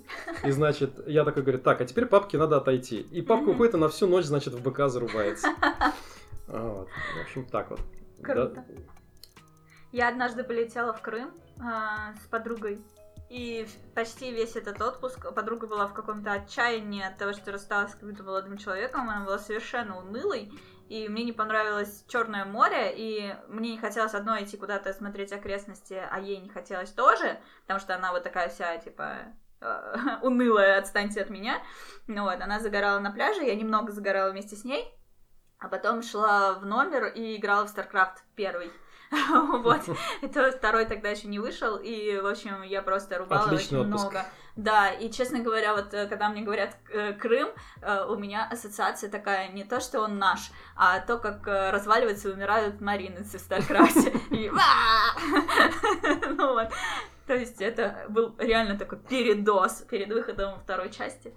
Как раз где-то примерно в две тысячи десятом году это и было. Угу. Написал рецензию на второй StarCraft, когда он вышел. Угу. Ну, такое. Мне тогда не очень. Потому что я ожидал... Мне очень прям понравился. Не, я верю. Я просто только в сингл играл. Угу. И какой-то он такой, не знаю, предсказуемый, что ли. Угу. И... Ну, не, в целом игра хорошая, на самом деле. Я уж потом понял, что, угу. в общем-то, зря я придирался. Мне кажется, чтобы она вот по-настоящему сильную как бы зашла тогда... Э, нужно было быть вот таким фанатиком, как я. Ну вот. С другой стороны, ну то есть тут даже я не настолько именно фанатик, э, потому что я не то, что там знаю всех по именам, кто там кому каким родством, как там все это развивалось. Я это как бы знаю, но когда я это узнала, круто и забыла. Не держу это в голове. Ну вот. Но у меня какая-то душевная связь с ними. То есть, что бы они ни делали, это мой любимый мир. Ну вот. И неважно, как бы, что там происходит. И... Единственное, что меня может расстроить, это если он станет слишком простым. Мне очень нравится сингл, но, например, э, компанию Зазергов сделали простой. Mm. Возможно, я слишком круто играю зергами. То есть было бы сложно сделать ее... Тяжело было бы сделать ее сложной для меня. Ну вот. Но фиг знает, протасом я тоже очень хорошо играю, а они по сложности нормальные. В какой-то момент мне было прям тяжеловато. А зергов я так легко и быстро прошла. Вот это было прям разочарованием. Но окей, я играю в мультиплеере, поэтому как бы, в общем-то, нормально. Ну вот, но там было как-то... У меня была только первая кампания, ну, прессе тогда только первую выдали, а вторую потом Blizzard раздала бесплатно владельцам первой, в третью я так... Я причем в нее даже не поиграл до сих пор. Третью тоже не покупал. Ну, ясно. Ну, кстати, тогда, я помню, по-моему, Логви нам делал очень классные обзоры вот этой первой и второй части. Про процессов я уже не знаю, но я помню, что когда он делал первую часть, он э, как-то ее накритиковал, и вот э, во второй части это все типа учли.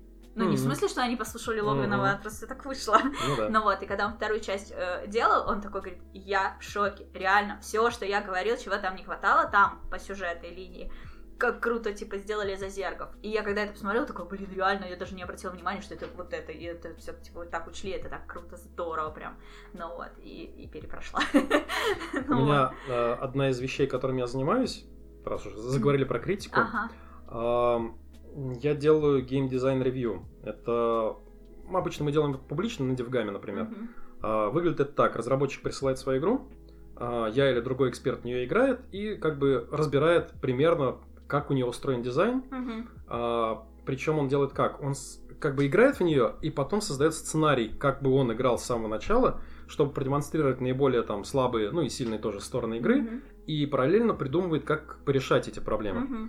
Вот. И там Прикольно. типа часовая сессия, а, на Дивгаме приходит разработчик, приходит этот эксперт, эксперт садится и вживую, при зрителях, там это публичная история, uh-huh. играет в эту игру и показывает, а вот здесь у тебя, значит, косячок, а вот тут хорошо бы заменить вот это на это. Блин, это так такая да. полезная, конечно, штука. Да, для всем очень нравится, я, я делаю это каждый Дивгам уже там, не знаю, сейчас был, в ноябре был третий, по-моему, да, третий разбор. Слушай, столько игр там. Ну, там там дофига игр. Отдельный вопрос, но... как у тебя не едет крыша от этого? Нет, во-первых, мы, нет, я не все игры смотрю. А, там есть специальная форма, что разработчик, когда он сабмитится на шоу-кейс, то есть чтобы его игру показали, чтобы mm-hmm. он мог показать свою игру присутствующим посетителям, он заодно ставит галочку. А еще я хочу попасть на вот это вот геймдизайн-ревью. Mm-hmm. И пишет почему.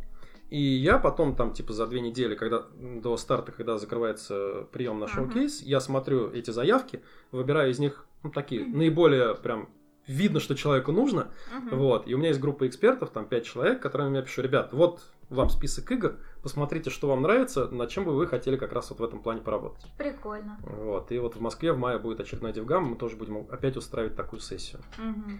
Вот, это к вопросу о критике. Да, uh-huh. а, у, а у меня была история, когда я один раз покритиковал игру, указал ее недостатки, а, и это была игра Redeemer, которую uh-huh. выпускала Бука у нас, она ее на Switch, на пи эс выпустила. Ну вот, короче, первая версия вышла, там вот они не стали почти ничего менять, uh-huh. то есть они меня послушали, сказали, да, спасибо, но у нас уже нет времени, мы это не сделаем, вот, а потом вышел Enhanced Edition, в котором все эти ошибки учли. Офигеть, прям вот. все-все-все. Все-все-все. Офигенно. Ну, блин, ну это круто, когда прислушиваются, но было бы стра- странно, если бы нет. То есть люди бы такие тебе сказали, ну-ка делать там типа свое ревью, и ты бы такой делал, да ну фигня какая-то. Нет, иногда бывают люди, у нас на прошлом Дивгаме был такой разработчик, он такой скромно выглядел, скромно себя вел, такой, ему говорят, ему рассказывают, что типа вот здесь то-то, то-то, вот как бы вот mm-hmm. такая проблема, он говорит, ну я это уже учел в новом билде.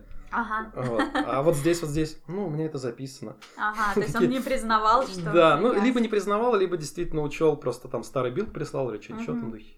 Когда я начинала свой подкаст сегодняшний, то я упомянула, что помимо Твиттера, Kitchen Riot и Москвы, нас еще также связывает любовь к играм там со Спектрума и прочему лохматому ретро. Но самое главное различие в том, что для меня это был просто такой жизненный этап, с этого начался, началась, начался мой геймерский путь, и как бы не то чтобы я там прям супер круто разбиралась во всех этих играх, ну просто брат давал мне какие-то игры, я в них играла, и как бы как-то это было. Есть некоторые воспоминания, но э, не то чтобы я там прям сейчас выдала там какую-то аналитику или там какой-то обзор по этому поводу. Э, скорее нет. Э, но я знаю точно, что ты там прям вообще шаришь э, в куче всяких э, игр старых и, по-моему, даже не считаешь, что лучше бы им остаться в прошлом, а они, может быть, даже являются частью твоего настоящего. Вот, интересно твоя позиция. Меня многие не- недолюбливают за мое отношение к ретро и отсутствию ностальгии. Давай, дадим слушателю эту минутку. А, да, ностальгия — это очень приятное чувство всегда. И ретро... Ну, я играю с начала девяностых, поэтому у меня такой большой запас э, опыта игр. Я и... что, играю дольше, чем ты? Я где-то с восемьдесят девятого или восемьдесят восьмого, я не помню точно. Короче, когда я пошел во второй класс, да, это восемьдесят девятый. Это а... не начало девяностых, это конец восьмидесятых. Ну, я приблизительно. Все, тогда одинаково. Вот, да. А... Я пошел во второй класс, раз уж мы удались, ударились в воспоминания, восемьдесят девятый год, и параллельно я ходил на курсы английского, а они проходили в помещении, которое занимала фирма, торгу... торговавшая компьютерами. Так. И в этом помещении стояли уже подключенные компьютеры, и нам после занятий давали на них поиграть. Даже что за компьютеры в конце восьмидесятых? Ну, как раз... Нет, кооперативы тогда уже вовсю завозили технику. А это что был, это было? Это, это был типа кооператив перед, по-моему. Да, да, да, ай би эм настоящий? Совместимый, да. Там двести восемьдесят шесть, по-моему, стояли. Угу. Вот. Офигеть. Я помню, как, я помню, как мы играли... Там, там было установлено всякое... Такое не трипл эй продукты. А я помню, как нам принесли э, «Принца Персия» на дискетке. Значит, на одной дискетке он помещался. Причем можно было вставить дискетку, запустить Prince Exe и как бы вытащить дискету, потому что программа уже была в памяти, можно было играть. Ага. Вот. Дискеты, и... конечно, были не того размера, которые... Нет, три с половиной. Уже три с половиной. Да? Были. Да. А как так? Ну, да а что так? так? Нет, три с половиной они достаточно давно. А, это у Спектрума были огромные дискеты. Да, у Спектрума были пятидюймовочки. Да, конечно. Окей. И восьми, наверное, даже. Не знаю, ну пяти точно. Ну, они были такие размером с веер были. Вот. А потом... Уже так, фаст-форвард, э, Стиплер, Дэнди, вот это все. Я тусовался в магазине Дэнди на Ленинском проспекте. Э, и в какой-то момент нам все-таки с сестрой ура-ура подарили Дэнди. Ага. Мы в ней играли, и в, почти в то же время мне попала в руки книжка, типа там сто лучших игр для зет-Spectrum. Угу. И я ее прочитал, такой, блин, офигенно, там описания были, угу. там типа прохождение, управление. Ну, а кажется, там описание, у меня тоже была такая книжка. Описание в духе, э, типа, ваш звездолет попал в аварию, и он падает на планету, вы, скорее всего, не спасетесь, поэтому постарайтесь замочить как можно больше пришельцев. Охренеть, вот это игры были, не то, что сейчас. Ну, это скорее, вот это описание были, не то, что сейчас. Вот, и я так загорелся, и, короче, такой, блин, я хочу за зет-Spectrum. Я пошел как раз вот к этому магазину, а там, ну, как бы иногда люди просто приходили, выставляли какие-то свои товары uh-huh. э, ну, там, на продажу. Но это было начало девяностых и как бы uh-huh. не самые сытые годы. Вот, я прихожу, значит, там типа со своей этой коробкой Дэнди, я его запаковал в коробку, все джойстики положил и так далее, пистолет даже был световой. Вот, и проходит, значит, какой-то папа с дочкой и говорит, продаешь? Я говорю, ну да. А поменяешь на компьютер? Я говорю, какой компьютер? Они говорят, ну вот, типа...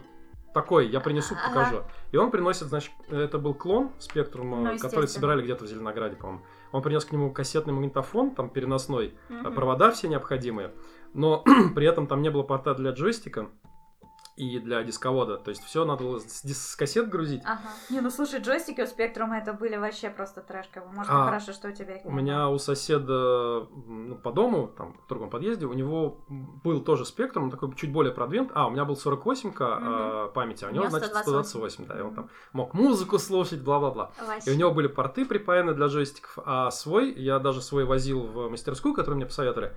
Там мастер что-то посмотрел, потыркался, говорит, не, я не знаю, как это паять. Вот. Короче, так я и жил без джойстика, играл Ясно. С клавиатуры. А, и да, какое-то время я даже какой-то самоучитель, типа, игры на бейсике нашел. Uh-huh. А, самоучитель бейсика, попытался какие-то программы писать, что-то там даже как-то получалось, и потом я на это дело забил.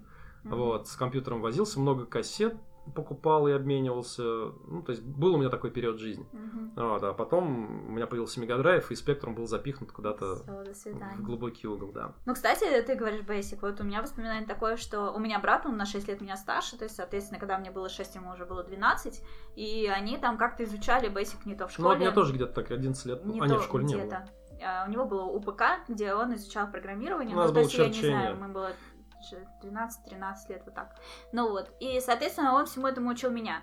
И я точно помню, что в свои шесть-семь лет я дошла до такой э, стадии. Я немножко знала английский. Я его начала изучать э, в садике, когда мне было три. И в этом садике было недолго, но какие-то азы я получила английского. Ну вот. И, соответственно, плюс брат меня учил бейсику. И я дошла до такой стадии, что в некоторых играх при загрузке, там как бы сначала такой загружался кусочек, потом тишина, потом загружалось остальное. Ну вот, и вот когда вот эта вот тишина, если нажать пробел, можно было войти в код, то есть сначала подгружался какой-то код бейсика. Ну, там, э, это самое, господи, бутлодер. У некоторых игр. А потом, э, после этого уже грузился там ассемблер или на чем была написана игра. Ну вот, э, наверное, только ассемблер. Ну вот, и у некоторых игр, например, была такая игра Бетти, ну вот, типа как Арканоид. И... В ней, если ты нажимаешь пробел, ты входишь в вот этот бейсиковый код, и, например, я читала, анализировала вот этот код и думала, что можно туда изменить. Например, в бете я меняла количество жизней, которые мне даются на старте. То есть там по дефолту было типа три, ну это... Идите в жопу играть в Арканоид с тремя жизнями, ну серьезно. Я делала девяносто девять, и все было нормально. Я могла играть вот так целый день, это был мой любимый жанр в тот момент. Юный хакер Керриган. Вот, и потом у меня было такое прям, э, такой спортивный интерес. Каждую игру попытаться нажать пробел и просто хотя бы примерно понять, что я могу изменить. Ладно, как? Как это брат вечером придет, я у него спрошу, как. Но хотя бы вот проанализировать, и что-то получалось. То есть он приходил и говорил, так, смотри, короче, у меня тут записано, я посмотрела такую игру, мне кажется, там можно это поменять. И он смотрел такой, ну, вообще, как бы, вроде бы можно, но я не знаю как. И мы с ним вместе начинали рыть. Интернета ничего не было, там, может, он шел на свою информатику, там, спрашивал препода, может, еще что-то. Вот это был самый вообще интересный game experience, гораздо более интересный, чем решать, куда там в этом долбанном дизе пойти, не зная английский. Вот, потому что это очень хотелось в него играть, но я ни хера не понимала. Mm-hmm. Вот, и как бы, да, вот сейчас так вот вспоминаю, то есть я этим отчасти горжусь, ну, то есть мне кажется, это вообще не я. Ну, в смысле, семь лет, бейсик, что? Ну вот, взлом игр. Вот, это было прикольно. А еще такой тоже флешбэк, сейчас же делают новую игру Kings Bounty. Буквально недавно видели Зуева, он об этом рассказывал, как бы, как там тут работа. Ну, в смысле, не как, а в смысле, что она просто идет. Mm-hmm. Ну вот. И, в общем, и я вспомнила. А, короче, так как игра была клоном, соответственно, игры, естественно, в смысле, консоль компьютера Z-Spectrum был как бы клоном, спаянным у нас. И игры, естественно, были нелицензионные, мы покупали их в специализированных радиотоварах, на кассетах, сборниками, нам даже в голову не приходило, что может быть как-то иначе. Вот, и э, многие из них, э, они как бы должны были иметь при загрузке какую-то картинку, но ее не было, и на ее месте было написано «Cracked by Bill Gilbert». Кто такой Билл Гилберт, никто не знал, но мы привыкли, что большинство игр он взломал. Да, более того, мы даже не знали, как переводится слово «cracked».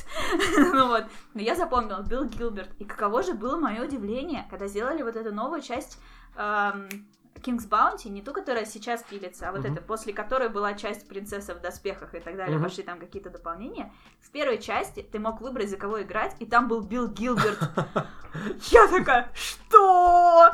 Да в смысле? Да кто это вообще? И я тогда даже погуглила и, естественно, не запомнила, надо перегуглить. Но это просто, ты прикинь, то есть прошло сколько лет, это был две тысячи десятый, наверное, или две тысячи одиннадцатый год, и я такая начинаю играть, и типа ты можешь играть за этого чувака, за этого чувака или за Билла Гилберта. И это просто взорвало мне мозг, мне сразу такие... Может, это был такой хомидж от авторов своей, там, не знаю, любви к Z X Spectrum. К может, а может, прикинь, если этот чувак, он каким-то это образом... Кто... А, подожди, это у нас Катаури делали, да? Они да. тогда уже, наверное, были в Калининграде. Э, да, скорее ну, всего. Ну, а прикинь, если, допустим, это какой-то... Я просто, честно, я тогда нагуглила, я не помню, но вот надо угу. обновить. Но вот сейчас, если просто пофантазировать. Если это был какой-то живой, настоящий русский чувак, который взламывал игры для того, чтобы... И потом устроился в Катаури делать King's Bounty. Да, ну то есть он там... Или, может, он каким-то руководителем был, или там меценатом, или еще кем-нибудь. Ну вот, вообще, прикинь, такая хрень, mm-hmm. столько лет прошло. Ну, то есть это были игры конца восьмидесятых, начала девяностых, на которых было вот это написано. Вау. Да. Вот. И главное, я такая тогда, прикиньте, и никто не понимает этого. Я даже хотела в две тысячи втором году, когда я ездила на, в Хельсинки на ассембле, э, демопати, я вообще понятия не имела, что такое тема программисты и насколько круто то, что показывают на экранах, но вау, я в Хельсинки первый раз за границей без родителей, И тут столько компьютеров, и все вокруг ходят, типа, шарят во всем этом. Мне вот эта вся атмосфера, честно, нравилась. И мне хотелось сюда поехать в футболке, на которой я напишу Cracked by Bill Gilbert, но брат мне объяснил, что там этого точно не поймут, потому что там, скорее всего, если играли зет-Spectrum, он был, во-первых, зет-Spectrum именно, а во-вторых, там были лицензионные игры, и девочка с надписью «Взломана Биллом Гилбертом» точно. Неправильно Нет, не прокатит, надо. Да. Я такая, ладно, окей. В общем, да. Uh, и потом, типа, переключился на мегадрайв и на всякие такое, mm-hmm. и забил вообще, да, на вот это? Да, я потом совсем забросил спектрум. Эх, uh, я мог бы игру какую-нибудь написать. У меня были попытки на Basic написать текстовый квест, но это, ну, такое. Нет. Я написала крестики-нолики для игры вдвоем. Вообще. Не полностью сама, под руководством брата, mm-hmm. но он как бы так действовал. Он говорил, так, значит, нам нужно придумать, как это будет выглядеть. Я говорю, ну это, наверное, должен быть какой-нибудь э, квадрат или куб. Ну, он такой, куб будет лучше, да. Mm-hmm. Ты подумай, короче, вот у тебя день, э, ты подумай, как э, нарисовать куб, какими командами, вот, и как бы, ну, какие-то наброски. Попытайся. Там дроу и координаты, я не помню сейчас. Попытайся. Мне семь лет. Ну вот, типа, ну то есть я, к слову, в семь лет я пошла в первый класс, не в шесть, ну вот. Uh, мне шесть-семь лет, ну, по-моему, я уже в школу ходила. И, в общем, он такой, попытайся, просто подумай, попытайся вот что-то из- изобразить, а я потом, типа, приду, и мы это обсудим. Вот. И, к слову сказать, уже тогда брат мне говорил, uh, если ты попытался что-то сделать, но у тебя не получилось, это отличный, как бы, повод для разговора. Если ты, не попытавшись, говоришь «я не могу», ты отжимаешься десять раз. Вот, тогда я умела отжимать. Но очень быстро разучилась и пыталась. Ну вот, и короче, и вот такими вот шажками, потихонечку, в течение вечности, мы с ним написали крестики-нолики для игры вдвоем. Без участия компьютеров, то есть ты вводил координаты, куда поставить крестик, следующий ставит нолик, и вот, вот так. Выглядело такой, как куб на... как билборд с, э, в форме куба на подставке. Вот. Прикольно. Видишь? Умер во мне геймдизайнер. Это тоже программист, нет. Ну окей. Я никогда... Я пытался, но я, я понял, что это не мое. Я несколько раз пытался, но нет. Это терпения не хватало. Mm-hmm. Я, я могу нормально что-то расписать по дизайну. Я могу, причем, достаточно структурированно написать там дизайн, документ. Это займет много времени, но я сделал так, чтобы его можно было читать удобно. Mm-hmm. Да, одна проблема, программисты не читают диздоков. Да. Они читают только техническое задание. Ну да. Это немножко другая история. Вот, и, и игры, память о них жива, осталась со мной. И я одним из первых, наверное, среди всех российских игровых журналов запустил рубрику «Ретро». Mm-hmm. То есть к тому времени, когда уже было о чем вспомнить. То есть что-то уже полузабылось. Ну логично, да. Вот, по-моему, это были пи си-игры, две тысячи четвёртый год. Или в «Игромании», я не помню. Не помню, в общем, смысл был в том, что я такой, ну, типа, люди уже стали подзабывать, там, не знаю, первую ага. «Дюну», «Дум», там, не знаю, что еще, там, «Кварантайн» и так далее. Угу. Те игры, в которые я сам играл и любил, и я вел рубрику, делал там игры, делал какие-то подборки, типа, пять лет назад, десять лет назад, угу. пятнадцать лет назад, какие игры были популярны и так далее. Вот, и потом этот формат э, перехватили и другие издания тоже. И когда я в очередной раз пришел в «Страну игр», году, я не помню, в восьмом, в девятом. Короче, такой уже, ну, не на излете, но в последний период. Лет десять там... назад. Ой, блин, не напоминаю.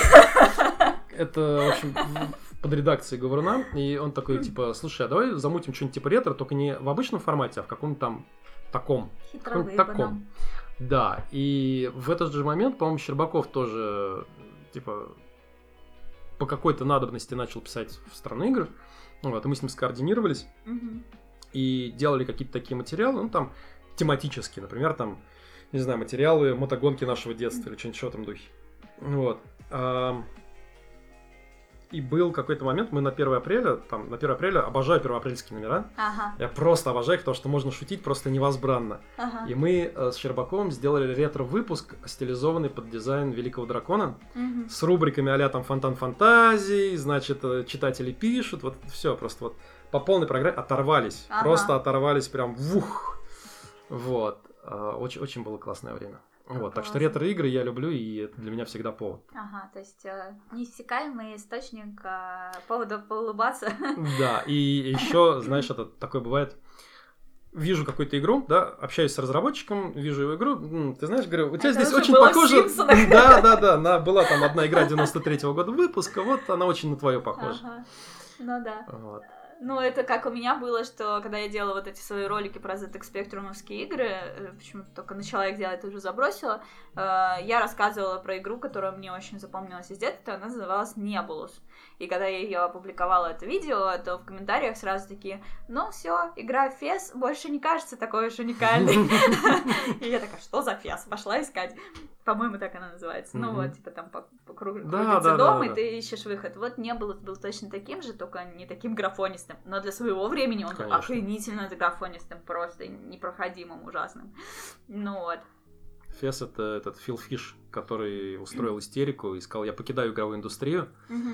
Все такие: вернись, вернись. Он не возвращался, не возвращался, но такой: я вернулся, ну, будет Фес два. Ага. И потом снова устроил истерику. Я не знаю, как там у него сейчас дела. Интересно. Ну, Забочь а вообще, раз. Кстати, ну, так, подводя итог, э, окей, ностальгия — это круто. Я тоже могу вот так вот сесть, вспомнить, да, там, как да я вообще... взламывала эти игры, как я играла в э, Батте, мы тогда называли, как я пыталась... Как мы с братом пытались пройти, как кто быстрее. Игра называлась неофициально Барбариан три. Не знаю, какое у нее было официальное название, но Барбариан три... Она не имела отношения ко всем барбарианам другим, но называлась так.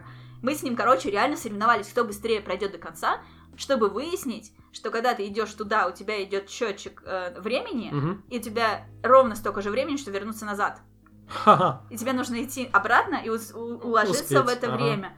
И мы такие: сука, твою мать! И в этой игре, типа, в книге вот этой, типа, там, прохождение лучших ста mm-hmm. игр или сколько там, э, там не было, ну, может, было написано, но мы, типа, не дочитали до конца, там было написано, типа, нужно дойти до туда, таким-то образом убить этого колдуна, и ты, типа, его убиваешь, и тебе говорят: классно, теперь вернись обратно в свою деревню, поделись там со всеми этой прекрасной новостью, условно. И часики начинают тихать обратно, и это пиздец просто. Нельзя эту игру проходить как можно скорее, потому что, как бы, все мобы оживают. Dark Souls моего детства. Но теперь это как бы совсем иначе. Ну, то есть как платформер, наоборот. Mm-hmm. Если ты проходил каким-то одним образом, ты запомнил тайминги в прыгающих существ и так далее, то теперь тебе нужно пойти обратно, и оно будет прыгать с другого конца на тебя. Естественно, никаких сейвов. Никаких сейвов, никаких сейвов. Умер, все, пока, начинай сначала. Классная игра была. Ну вот. И, в общем, вспоминать это все круто. Но хотела бы ли я сейчас в это играть? Но только нужно, ну, не знаю, как-то должны сложиться как-то по-особому звезды, типа там, пилить какой-то обзор и случайно залипнуть, как я в SimCity залипла тогда с Z-Spectrum, когда делала о нем видео.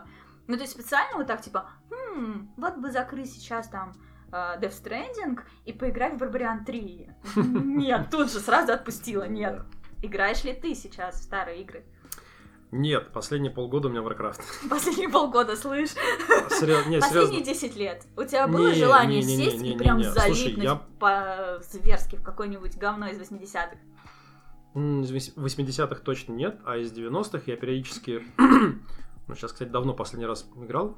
А, любимая игра, наверное, была The Horde. девяносто четвёртого, что ли, года выпуска mm-hmm. на три ди о и пи си. По-моему, только на двух платформах выходила. Она была с таким... типа живым видео с каким-то известным тогда молодым актером, ага. с Тимом Карри в роли злодея. Такая прикольная. Так. Вот. И она мне очень нравилась. Это был такой, как бы, прото-тауэр дефенс. а, причем ты еще мог управлять главным героем и, значит, мочить орду своим большим мечом. а, просто вот запомнилось из того, что я реально переигрывал там каждые, не знаю, может, лет пять-десять. вот. Вторую Дюну переигрывал. Первый Warcraft, как ни странно, мне нравился. То есть, как бы, первый? Да, все такие: второй Warcraft рулит, там, да. третий Warcraft рулит, а мне второй первый... рулит. Мне, а мне первый нравился. Он был, во-первых, он был простой, uh-huh. сравнительно, да, там было меньше, чем... меньше юнитов, которыми можно было оперировать, и сценарии были попроще, uh-huh. но, наверное, поэтому он мне и нравился. То есть, когда ты можешь... Ну, когда тебе не, не очень сложно, там, сильно надо внимание uh-huh. распределять, да, там, кликс per minute осуществлять uh-huh. высокий. Вот, и ты можешь там, не знаю, прорубив пионами деревья в определенном месте, прорваться к врагу на базу и mm-hmm. там все сжечь. Это, это прекрасно. Прикольно. Вот. А второй варик, он был как-то сложнее, именно как раз потому, что больше менеджмента. Тебе надо было выбирать, какие апгрейды качать, э, каких, на каких юнитов опираться. Mm-hmm. Ну, короче, ну такое. Мой опыт первого Варкрафта, я поиграла во второй очень много, я уже поиграла в Старкрафт какое-то время, и тут мне попало в руки, кому-то я в гости пришла, и такой: о, первый Варкрафт, никогда в жизни вообще не видела его. Ну вот, И он такой, ну, можешь взять поиграть. Я его запустила, не поняла, как выделить юнита, и закрыла. Все, вот весь мой Warcraft один. Я классно люблю эр тэ эс. Ну вот. И но на том же диске был еще второй Warcraft, и я тогда его прям прошла целиком и поностальгировала тогда. То есть это я училась, наверное, на втором курсе, в лучшем случае. Ну, то есть это был, типа, две тысячи четвёртый или две тысячи пятый год. Вот. Я училась на режиссера мультимедиа-программ со специализацией видеоигры, и я не поняла, как управлять юнитами в первом Варкрафте. Все, пока. Там просто надо с контролом выделять. Мне потом объяснили, да. Но okay. я к тому, что мне это даже в голову не пришло. В смысле? Вот, ужасно вообще. Но потом я писала диплом а, про историю развития компьютерных игр в жанре real-time strategy. Вот. И как бы мне пришлось вникнуть во все эти Дюны, э, первые Варкрафты и, короче, и, боже мой, спасибо Стране игр. Если бы не одна, ни хера бы у меня не было диплома. Потому что, когда я выбирала эту тему, я думала, как же будет интересно покопаться во всем этом дерьме и сделать самостоятельные выводы. А потом я сбежала из дома, и мне стало некогда. И Страна игр прямо за два месяца до выхода, э, до защиты моего диплома, она выпускает серию статей о развитии жанра эр тэ эс на ПК. Это совпадение, о котором мне написали в ЖЖ. Вот. И типа, что? То есть я тупо просто... То есть люди уже сделали часть моей работы, они уже там, типа... Так, ну хорошо, вот эта вот Command энд Conquer, она типа внесла э, э, такой-то вклад в жанр. Вот этот Warcraft, здесь можно было с помощью контрола выделять столько юнитов, а во втором уже столько, а потом еще StarCraft, и как бы оно такое одно из другого вытекает, и ты прям видишь развитие жанра. Да. Развитие жанра в том, что в первом Warcraft ты мог выделять шесть юнитов, а во втором двенадцать или пятнадцать. Не, ну там про апгрейды, про вот эти специфики, ну, апгрейды, зависимости да, да. от всяких так, разных этих, о балансе между э, этими расами, то есть, допустим, до StarCraft такой прям разительной разницы не было э, в юнитах, в экономике. Ну, насколько я помню, прям вот настолько это, типа, они ввели не, три не, расы, не, не, и не, они прям... Не было серьезного, не было, как это, принципиального треугольника. Ну, во втором Варкрафте не было, не было именно, что, не знаю, орки берут массой, а люди берут, там, не знаю, железной конницей. Uh-huh. Там было что-то такое, но да, там даже конжуреры, в смысле, эти колдуны по-разному колдовали. Uh-huh.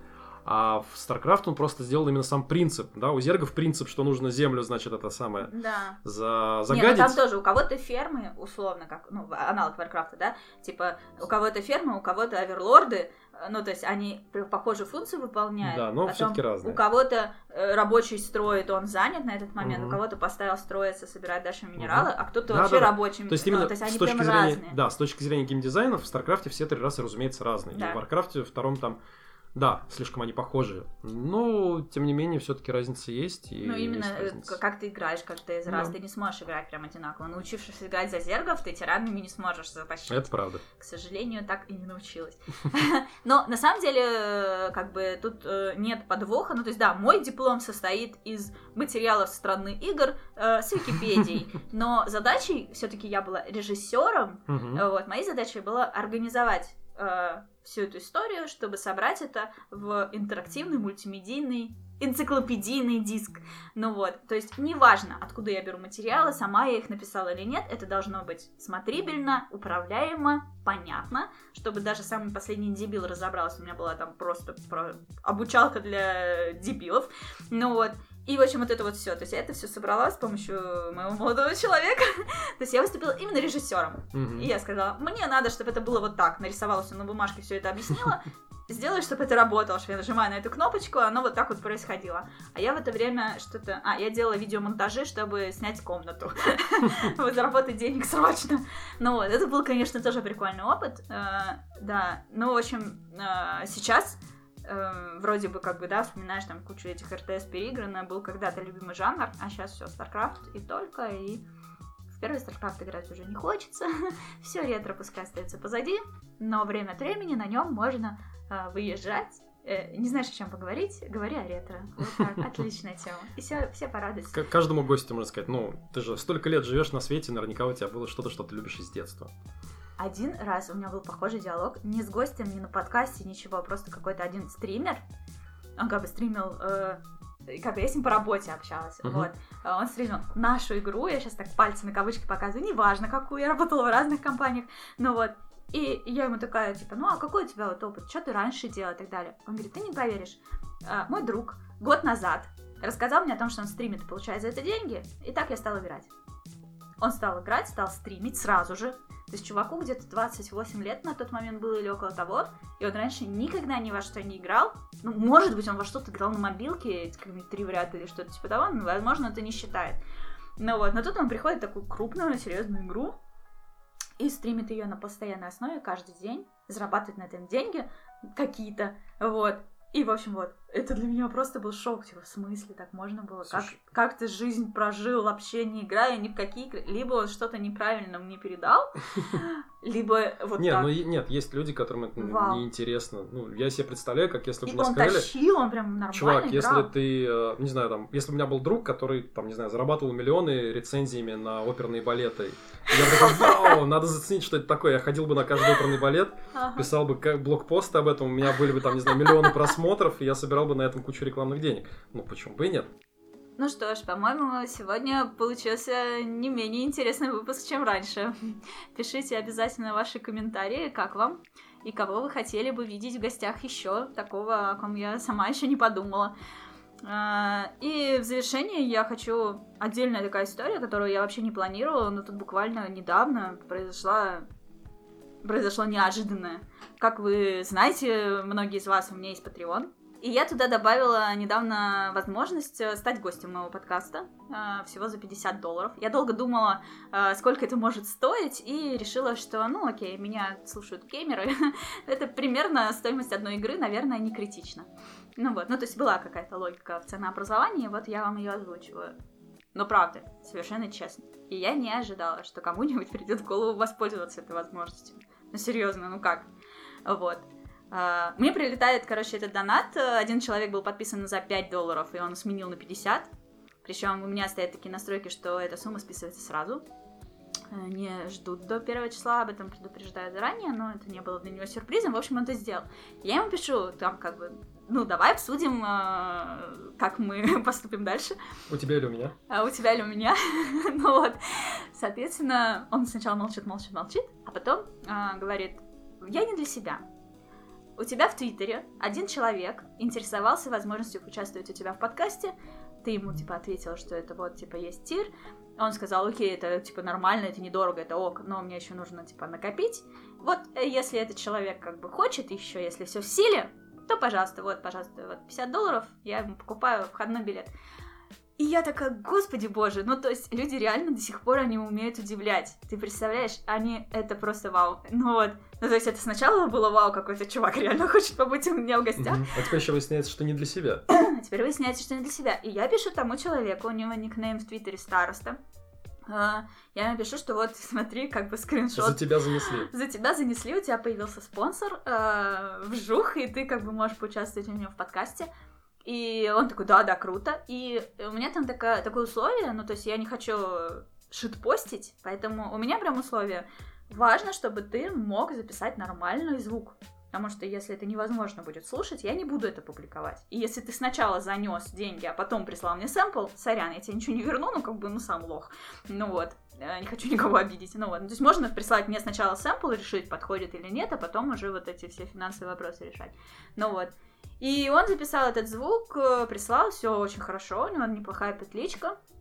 И мы договорились на завтра записать вот с ним вместе по скайпу, потому что он в другом городе находится, э, всю эту историю. Вот, будем обсуждать Нинтендо э, игры, Switch и всякое такое, Нинтендо Гардиенов, в общем, такое, такие интересные темы, ну, как бы, мне есть что рассказать, ему тоже. И, как бы, этим всем, во-первых, я хочу сказать огромное спасибо этому Алексу, который, ну, просто, не то чтобы я теряла веру в людей, но теперь она у меня однозначно точно еще сильнее. То есть, э, мир не без добрых людей, э, которые готовы заботиться о совершенно незнакомых людях других, и это прикольно. Ты мне подарил, подаришь, получается, очень интересный опыт, то есть для меня это немного волнительно, ну, то есть до сегодняшнего дня я общалась только с людьми, с которыми я хорошо знакома, в той или иной степени, а тут мне получится, придется созвониться и привести подкаст с человеком, с которым я никогда не общалась раньше.